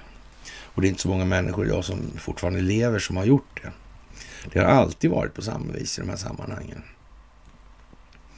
Ja, och nu är det ju väldigt konstigt alltså med här riksdagen eh, ja, ger för låg skuld alltså. Regeringens höstbudget ger för låg skuld. Mm. Det är ju konstigt. Och det är för låg enligt regelverket för finanspolitiken. Mm. Verkar återigen ha någon form av koppling. Det här med skuld, det är ju tillgångar alltså. Uh, i, i det här systemet då. Mm. Problemet är ju det där tillväxtkravet då, skuldtillväxtkravet. Mm. Som liksom hur man än gör med tiden kommer att ge en exponentiell räntekostnadstillväxt. Mm. Det, det, är ett problem alltså, även om man inte vill erkänna det. Eh, men det är ett problem. Mm. Har det med det här att göra kanske? Mm. Kan det eh, vara något annat? Nej, det kan det inte. Ja, det blir ju mycket retoriska frågor i de här sammanhangen, så är det ju också. Ja, allt ska avgöras i Arizona, Nevada och Georgia alltså. Och det pågår alltså rösträkning här och det blir en rysare i senaten. Och enligt New York Times så, ja, eh, så är det så pass jämnt i flera delstater att ett slutgiltigt resultat kan dröja i flera dagar. Alltså. Valnatten har med andra ord inte blivit den segervåg för Republikanerna som man hade förutsagt då. Nej, för det, det är ju faktiskt eh, mediekanaler som talar här alltså. Mm. Och som sagt, vi vet inte hur det här är tänkt att spela. Så det är ingenting man kan sälja ut på förhand. Men vi kan ju säga så här att det, är ju inte oändliga handlingsfriheter vi pratar om i manövern. Nej, det är det inte. Så tidshorisonterna är rätt korta alltså. Mm. Vi pratar ungefär nu i alla de här sammanhangen nu. Ja, och, och det här konstiga liksom med svenska medier i det här. Mm. Som sagt, alltså teknikstrul i Arizona ger nya vingar åt valfuskryktena. Alltså strulande rösträkningsmaskiner i Arizona gav på valdagen upphov till en våg av nya icke underbyggda anklagelser om valfusk från högerhåll. Det rapporterar flera medier också. Okay. I området Maricopa meddelade Valmyndigheten att 20 procent av maskinerna drabbats av tekniska problem, men underströk samtidigt att väljarnas möjlighet att rösta inte skulle påverkas. Alltså. Ja, det här är ju liksom ja, speciellt alltså. Mm. Flera medier alltså. Mm. Ja, det där är ju tjusigt, gulligt liksom. Och eh, som sagt, eh, ja, det här med, med valfusket, vilken roll det kommer att få. I Brasilien där med, med den här ja, konstitutionsdomstolen där, ja, och valdata. Ja, kanske, jag tror vi har sagt det då tidigare, då, att det skulle vara en förlaga för att Myanmar räcker ju inte så. Nej. Mm. Vad händer om den här konstitutionsdomstolen kommer? Är, är militären så grundlösa då som eh, de lämnar in där, de gör ingen undersökning själva om det här är liksom bara... Ja, de vet att konstitutionsdomstolen har ingenting att göra ändå på dagarna så de kan lika bra sysselsätta sig med det här. Då. Ja, det har inget syfte egentligen med, bakom att skicka in den här valdatan för granskning mm, och utvärdering. Mm. Ja, det är konstigt alltså. Mm. Ja, på fredag den 11 november kommer tre fartyg att lägga till i Frihamnen. Det är nederländska fregatten eh, HNLMS.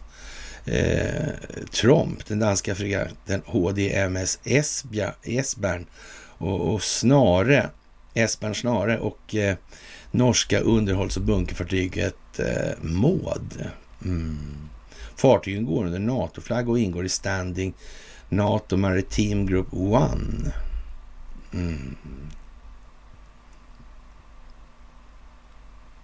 Det där är ju lite konstigt.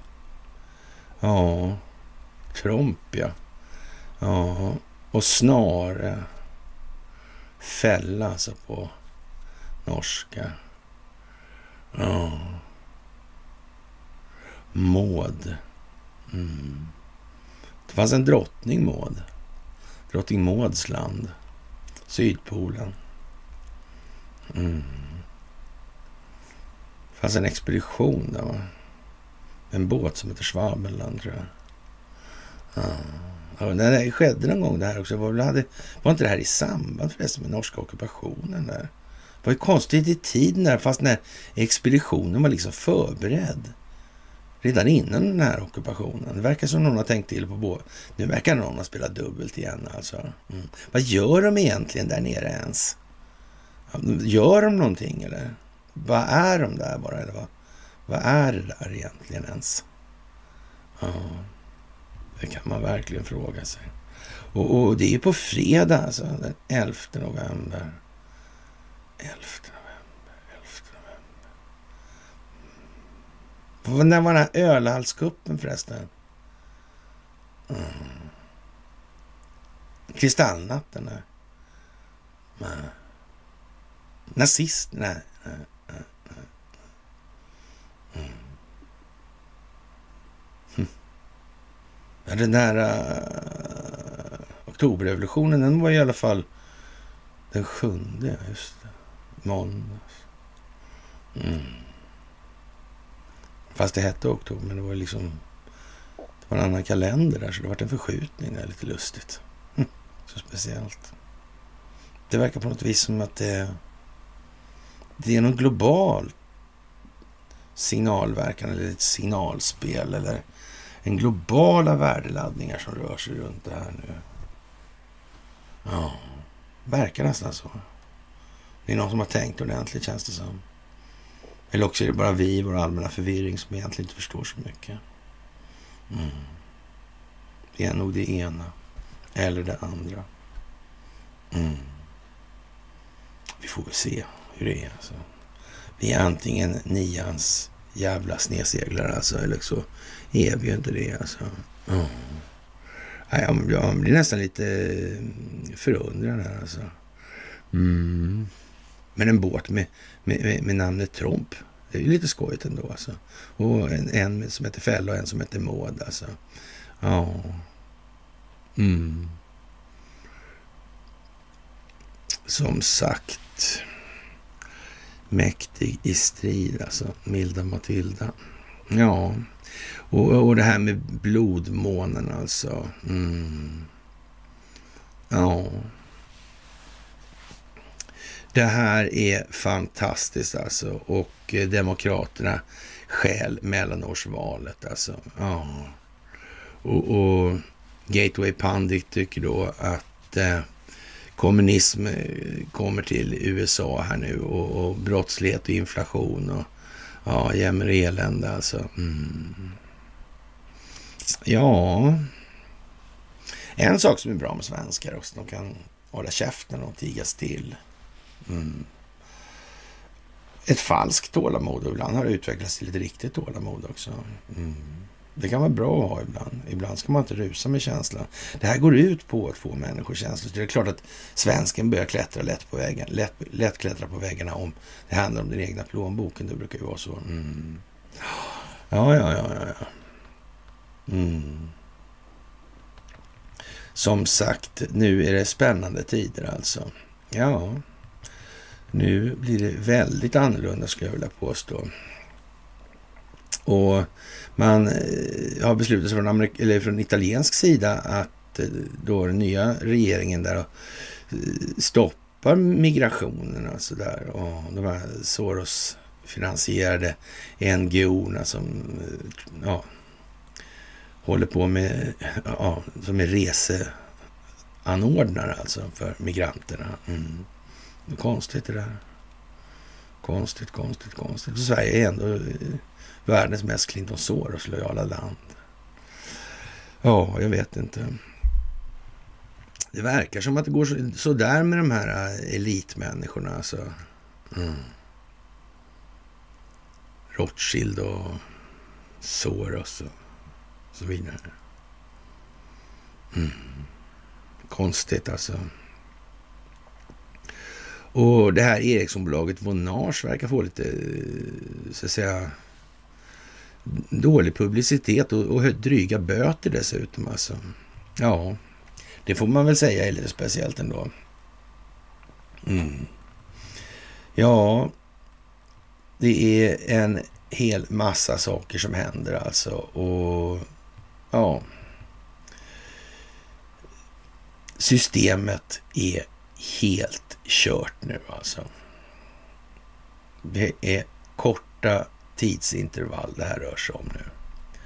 Och vi får fan hoppas att det inte blir för stökigt helt enkelt. Och det kommer det inte bli heller tror jag. Jag tror att det är väl planerat det här. Det känns så alltså.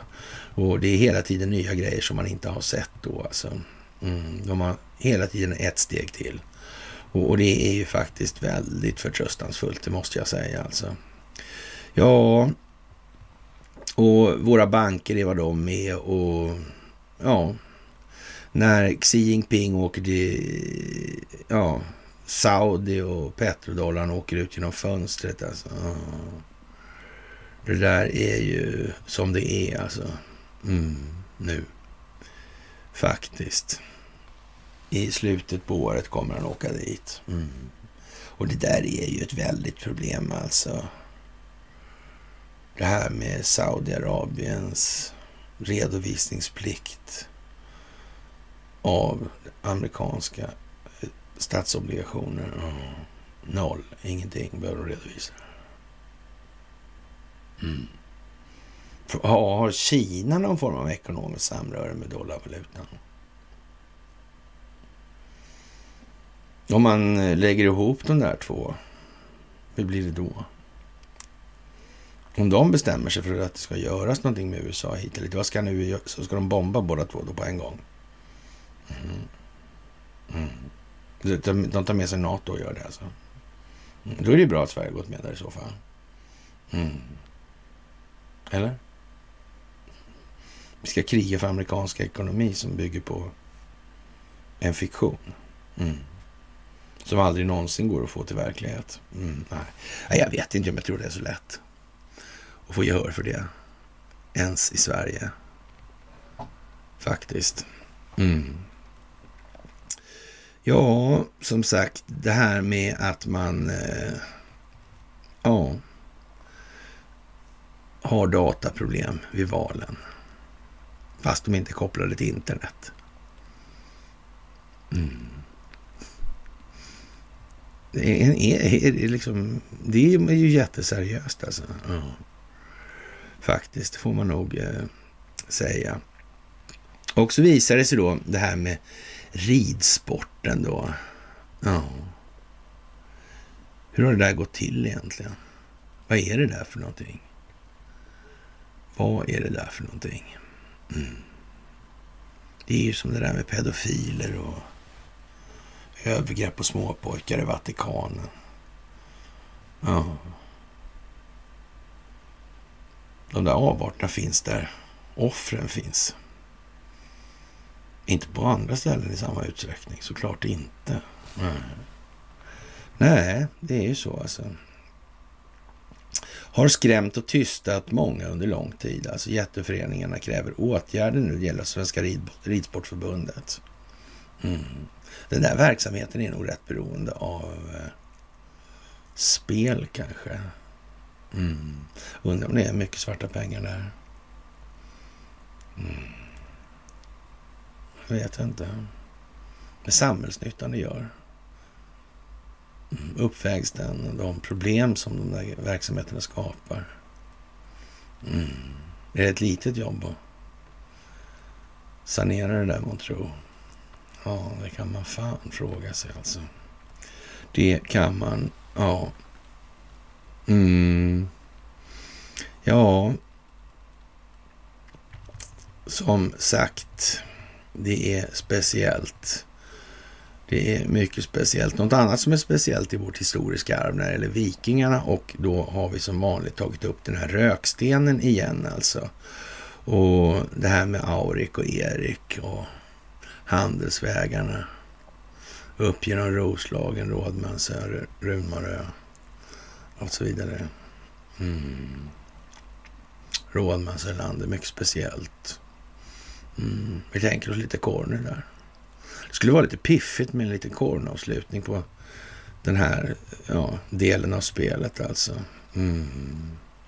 Det gäller ju att hålla linjerna nu alltså. Mm. Nu måste man faktiskt bestämma sig. Mm. Antingen är det några som försöker göra någonting åt det här. Mm. Och det handlar om folkbildning. Och det bygger på en amerikansk stingoperation.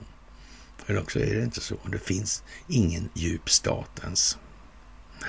För finns det en djup stat så finns det några som försöker motverka det. Frågan är stor. Den delen av ja, helheten är... Mm. Växer den? Mm. Är det fler som ser problemen? Mm. Fler som förstår varför de lösningar som presenteras aldrig egentligen är några lösningar? Nej.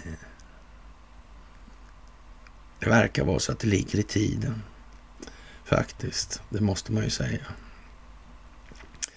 Ja, och det verkar tyvärr så för Elon Musk och att eh, ja, han konfirmerar då att de Twitter-anställda har sålt sådana här verifikationer bakom, eh, eller under disk så att säga.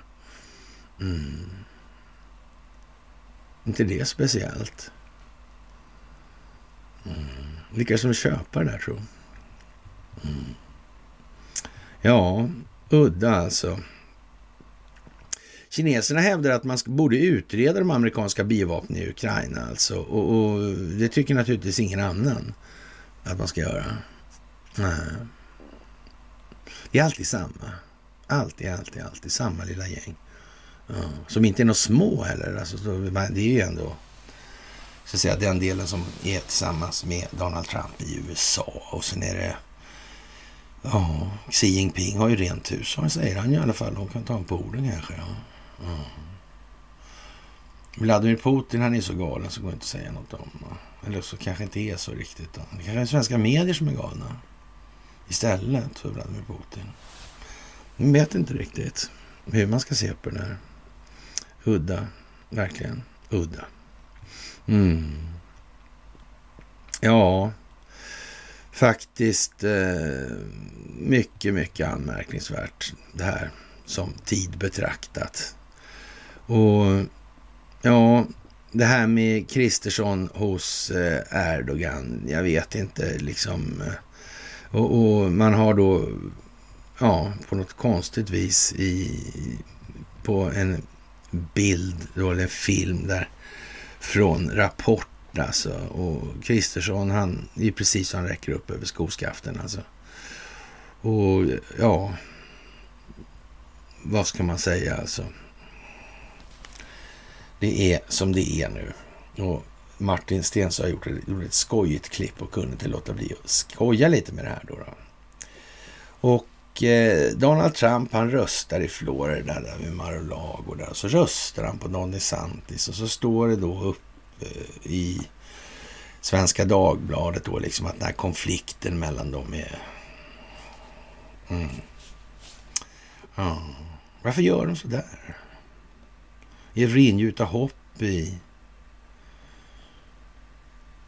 massorna då? De forna massorna kanske? Ja. Kan det vara det?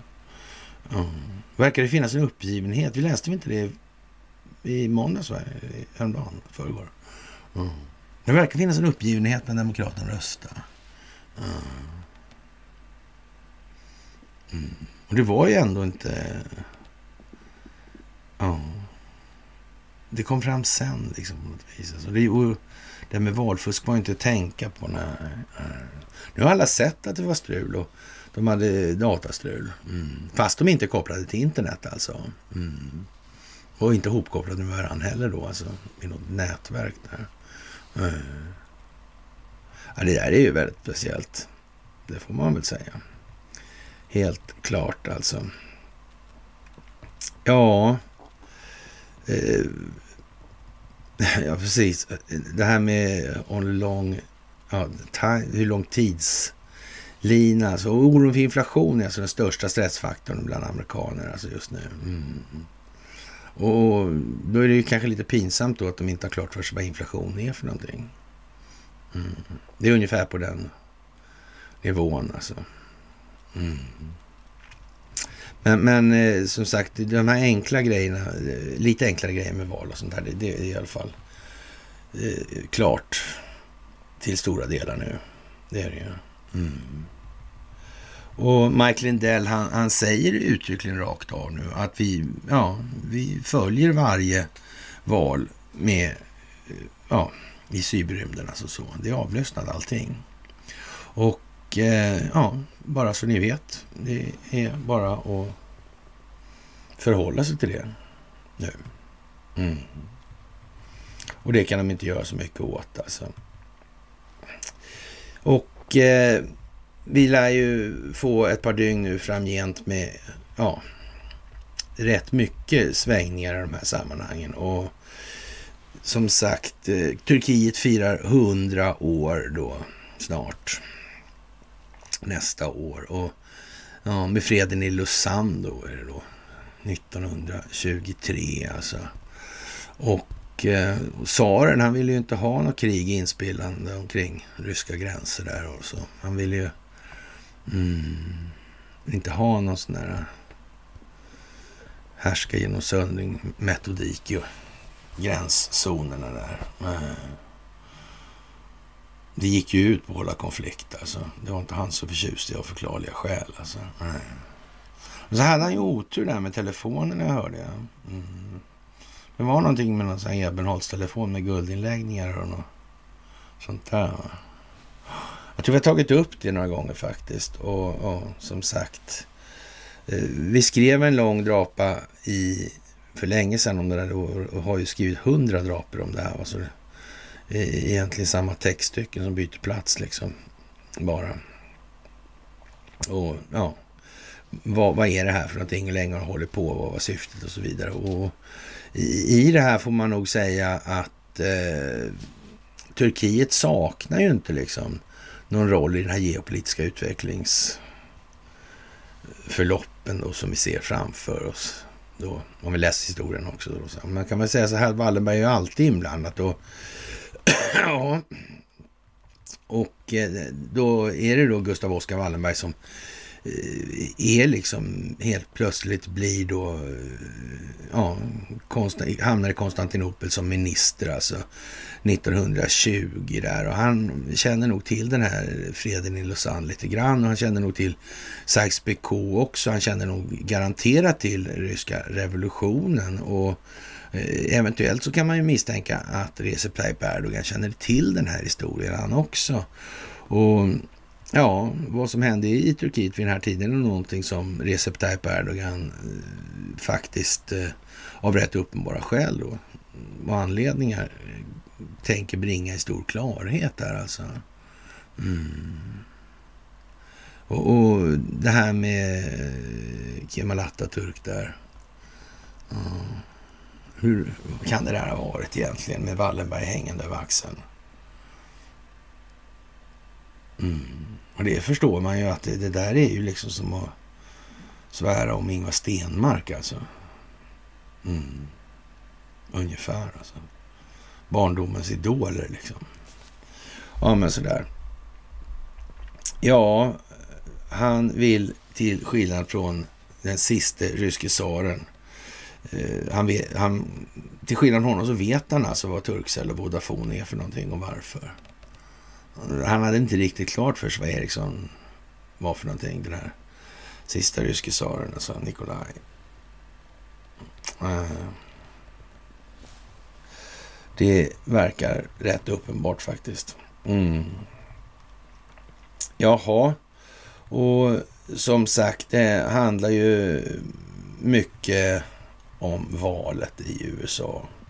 Och det är av förklarliga skäl just nu. Och det här är någonting som håller på. Och Bodil eh, polisanmälde ju igår där och, och vi tar och eh, försöker dra lite fortsättningar på det här istället för att tracka Bodil hela tiden, för det har vi inte mycket för. Va? Det är liksom inte säkert inte särskilt lustigt det där så, som hon upplever just nu och det, det ska vi väl ta hänsyn till. Det, är inte, eh, det vore bara så mycket bättre att hon kände att hon ja, men, det går ju att lämna det bakom sig. Liksom. Men att ställa sig upp i det här läget istället och säga så här, det är helt mors alltså. eh, ja, jag hajar och jag tar på mig vad som är att ta på sig. Mm, och jag berättar vad som måste berättas för allas bästa.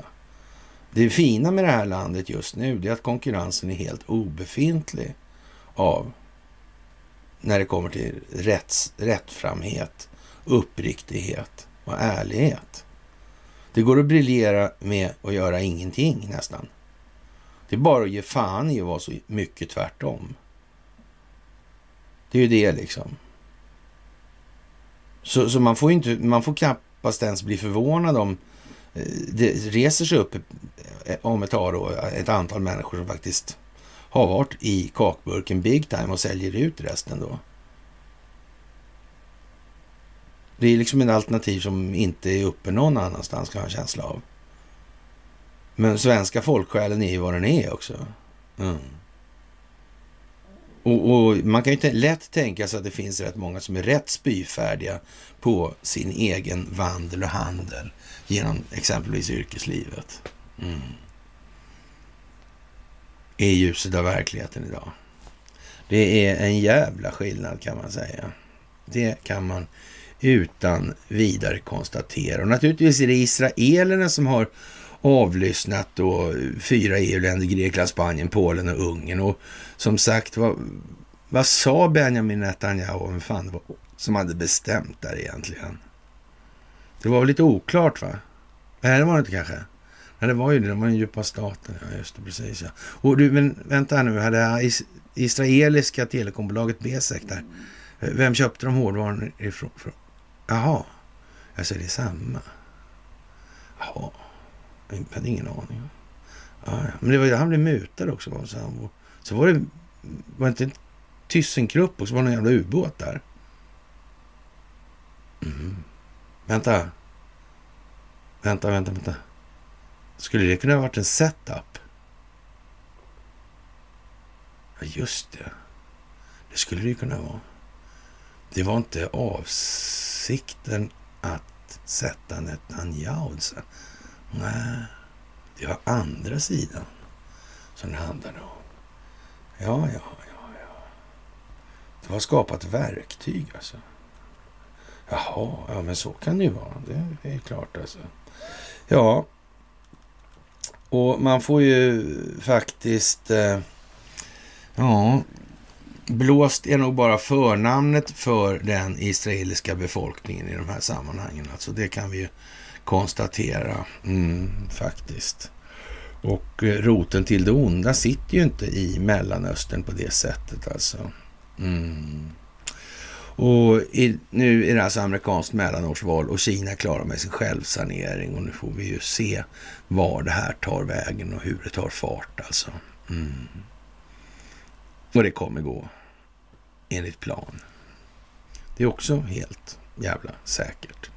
Ja, och eh, vi kan väl eh, konstatera då att eh, en finansminister väntar på en krasch och hon heter Svantesson enligt grindvakten Kärvenka och jag vet inte vad man ska säga om hans det här eh, pladdrandet längre. Det, det verkar liksom, ja, som sagt speciellt nu.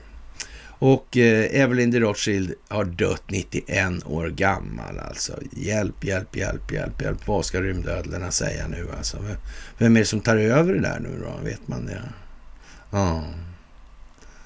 Ja. Det där är ju konstigt alltså. Och i Tyskland flyttar man på ett medeltida krucifix från Münster Eh, för det här G7, G7-mötet alltså. Och ja, det var ju konstigt för, för eh, sen år 14 eller 1540 har alla medlemmar i Münster, Münsters stadsråd svurits in framför medeltida korset. Alltså. Inför samma kors förhandlades den westfaliska freden som gjorde slut på det 30-åriga kriget fram, alltså år 1648. Mm. Ja, hur var det där? Liksom, det här med axelmakter, det börjar ju bli liksom en annan innebörd. Alltså. Det är liksom stort av på det snart. Alltså. Mm. 1648, ja. Mm. Och vad sa Richelieus efterträdare där? Vi pratade om det förra gången. Man samlade alla Europas statsmän och statschefer så här på en båt. Då skulle man, ja, skulle man överlåta rodret till Oxenstierna. Va? Mm. Ja, det är konstigt det här alltså. Det är många, många konstiga tecken alltså. Så. Mm. Och, och, som sagt, ja, före Oxenstierna fanns det ju ändå ett, ja, ett bottniskt handelstvång. Mm. Ja, vad ska man säga om det liksom? Och ja, brasilianska ledare och eh, militären eh, rapporteras alltså, alltså, alltså planera och, och, släppa bevisning för det här korrupta valet den här veckan då.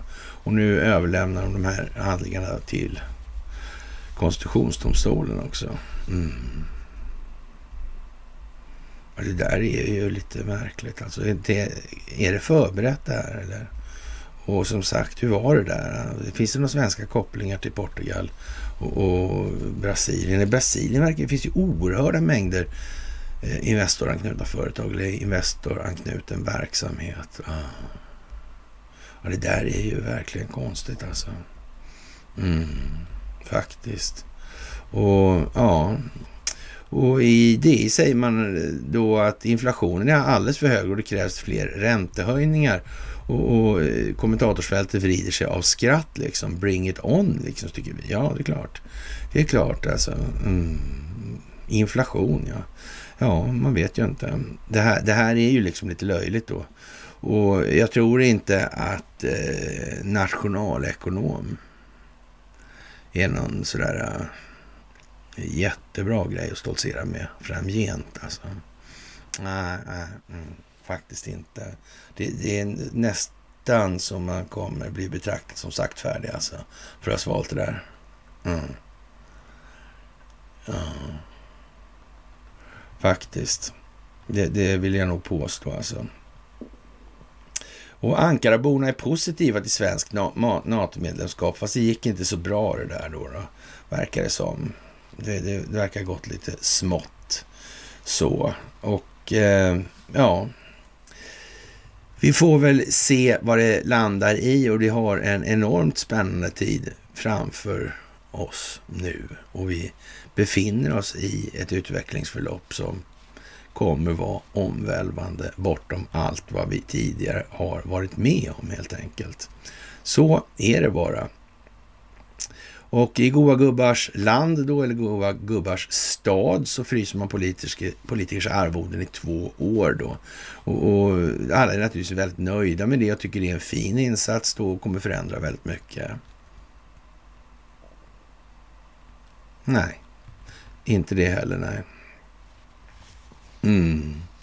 Och det här med Portugal och ja, portugisiske presidenten och den här Lula och ja, Brasilien som var portugisisk koloni och den här världsomseglingen som Wallenberg låg bakom. Men han hoppade ju av i Lissabon där. Det här var ju den tiden där det var lite ja, mm, konstigt liksom. Faktiskt. Eller inte så konstigt. Jag tror till och med det finns på Wikipedia som man kan lägga ihop det där. Det är ju lite speciellt alltså. Ja, det är ju som det är. Ja, jag vet inte. Expressen och eh, det är spe speciellt det här med eh, pengarna alltså. Det är ju lite sådär i tiden. Mm. Det är dyrt att vara svensk även efter nyår, skriver någon stjärna Viktor Bartkron där. Och jag vet inte. Vad är egentligen SD för någonting? Jag får intrycket av att det är en kartong. Mm. Den är tom, faktiskt. Den är tom. Mm. Så är det. Och man behöver ju faktiskt inte ha någonting i den där kartongen. Nej. Man kanske eh, kan stoppa i någonting i kartongen. Ett innehåll. Ja. För än så länge verkar det svårt för det svenska rättssystemet att hantera det här på något annat sätt än vad man har gjort. Alltså. Det verkar vara... Det verkar inte vara liksom riktigt funktionellt alltså. Ja, det behövs nog hjälp utifrån för att hantera det här tror jag. Mm. I några former i alla fall. Mm. Det här går inte. Vi måste ta ansvaret själva och vi måste göra massa saker. Men vi måste samtidigt passa oss för att den här institutionaliserade korruptionen har ju suttit här en stund, alltså vi snackar om, om eh, långt tidigare än det bottniska handelstvånget. Alltså. Mm. Det, det, kan nästan alla förstå, liksom, att det bottniska handelstvånget inte främst syftade till att gagna folk som bor norr om Dalälven. Nej. Nej, så var det ju inte. Det var absolut inte så. Så, så vad egentligen är det här för någonting? Mm. Och så satt det då institutionaliserade Axel här ordentligt då med sina indiska fantasier och sådana grejer. Mm. Ja, ja, som sagt. Det är som det är. Och det är vi glada för. Och exemplen på bristande svensk moral saknas ju inte sådär i dagens läge i medierna. Nej, det gör ju inte det. Det är ingen som kan missa hur det här vänder ut alltså. Och Märta Louise slutar representera norska kungahuset. Ja. Hur är det med det svenska kungahuset här nu egentligen? Mm. Ja. Den här ormen alltså. Mm.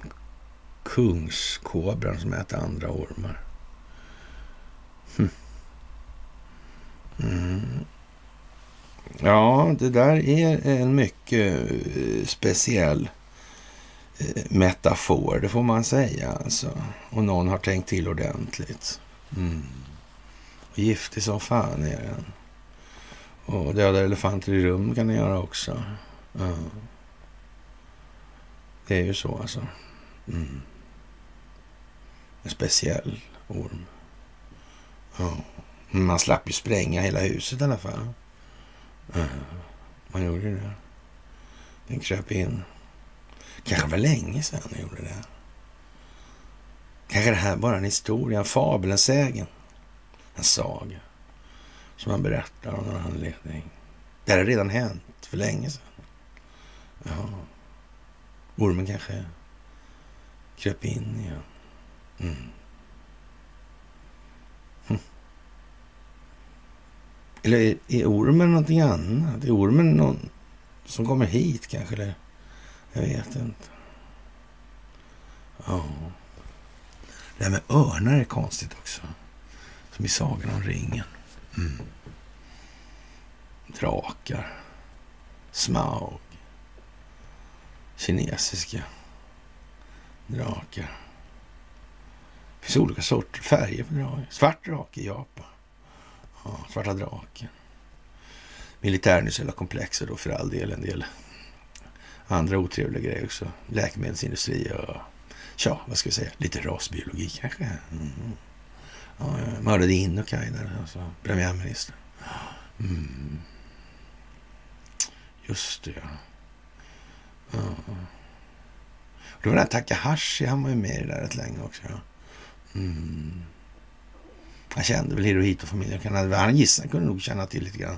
Som att de hade Serafimerorden och sådär. Jag tror det i alla fall. Mm. Fan, han, ja, Ryska-Japanska kriget kanske han... Nej. Jo, det fanns ju en rysk revolution där också, tror jag. Mm, men gick inte så bra. Nej. Mm. Verkar konstigt det där. Och, och första eh, västerländska diplomaten i eh, Asien där, alltså, vad heter han? Det är han Gustav Oskar, han som sen blev Ja, i Turkiet där. Det är som Erdogan. Det är han ju samma gubbe. Just det, det är ja, just det. Just det, mm. Och han som skrev det avtalet också, med Ostasiat var det också förresten, va? Tror jag. Och där var det, var det inte någonting med Särö också i den här grejen? Särö, det där stället där, De där man träffade på sommaren, Gustav V var där också. Mm. Just det, så var det. Och sen var ju han den där diplomaten också. Vad hette han? Um, var inte han attaché, va? I Tyskland? Ja, jo, jo, jag tror det. Jag tror att det var så. Ja, jag tror att vi har det på den där spionfabrikföreläsningen. Har väl det Helmut Ternberg. Det var det va? Ja, just det. Just det. Där finns de här Don och hela skiten. Det där som vi pratade om sist också. Just det, så. Man kanske ska se den nu faktiskt. Det börjar fan bli läge att få liksom... Ja. Vi sätter ju in de här kommentarerna hela tiden också. Så här, dum, dum, dum, dum. Tätare liksom. Mm, skrovet. Och nu är det ganska tätt. Det kan man säga. Nu bär det. Det kan man säga. Eller håller vatten. Vilket man vill. Så är det. Ja, det är fantastiskt att få göra det här tillsammans med er. Och ja, det här med hur allting sitter ihop, det är ju en grej som tar aldrig slut helt enkelt. Utan det är vår uppgift att hålla på med det här med folkbildning till dess att vi har gjort det så mycket vi kan helt enkelt. Mm. Och då slutar vi våra dagar den dagen. Så är det. Livets resa liksom. Mm. Ja, faktiskt. Det är trevligt att konstatera det, att vi blir aldrig för gamla i den meningen. Och eh, ja, vad ska vi säga? Man, man får väl eh, konstatera att när flamländska konservativa kräver att man ska lämna då World Economic Forum medlemskapet, då börjar det hända grejer. De här implementeringsorganisationerna. Man, man väljer att liksom ja, ta avsteg alltså. Fjärma sig. Mm. Det där är ju lite sådär speciellt alltså. En revision av New York Fed blir belysning av den fiskala vägens beläggning bestående av lögner och bäva månde Handelsbanken. Ja, de här startar ju utredningar nu, det här med kongressen här nu. Det kommer ju bara att leda, det kommer ju leda till på eh, minuten alltså att eh, man kommer börja revidera de här grejerna. Mm. Och då kommer man ju naturligtvis resa frågan, och hur kommer det sig med att man, varför har man arrangerat de här kreditfaciliteterna egentligen? Hur ser det här ut rent funktionsmässigt i konstruktionen? Och då är det kanske inte det så kul med de där 64 miljarderna. Nej, och Danske Bank hade också en bra bibba av det här.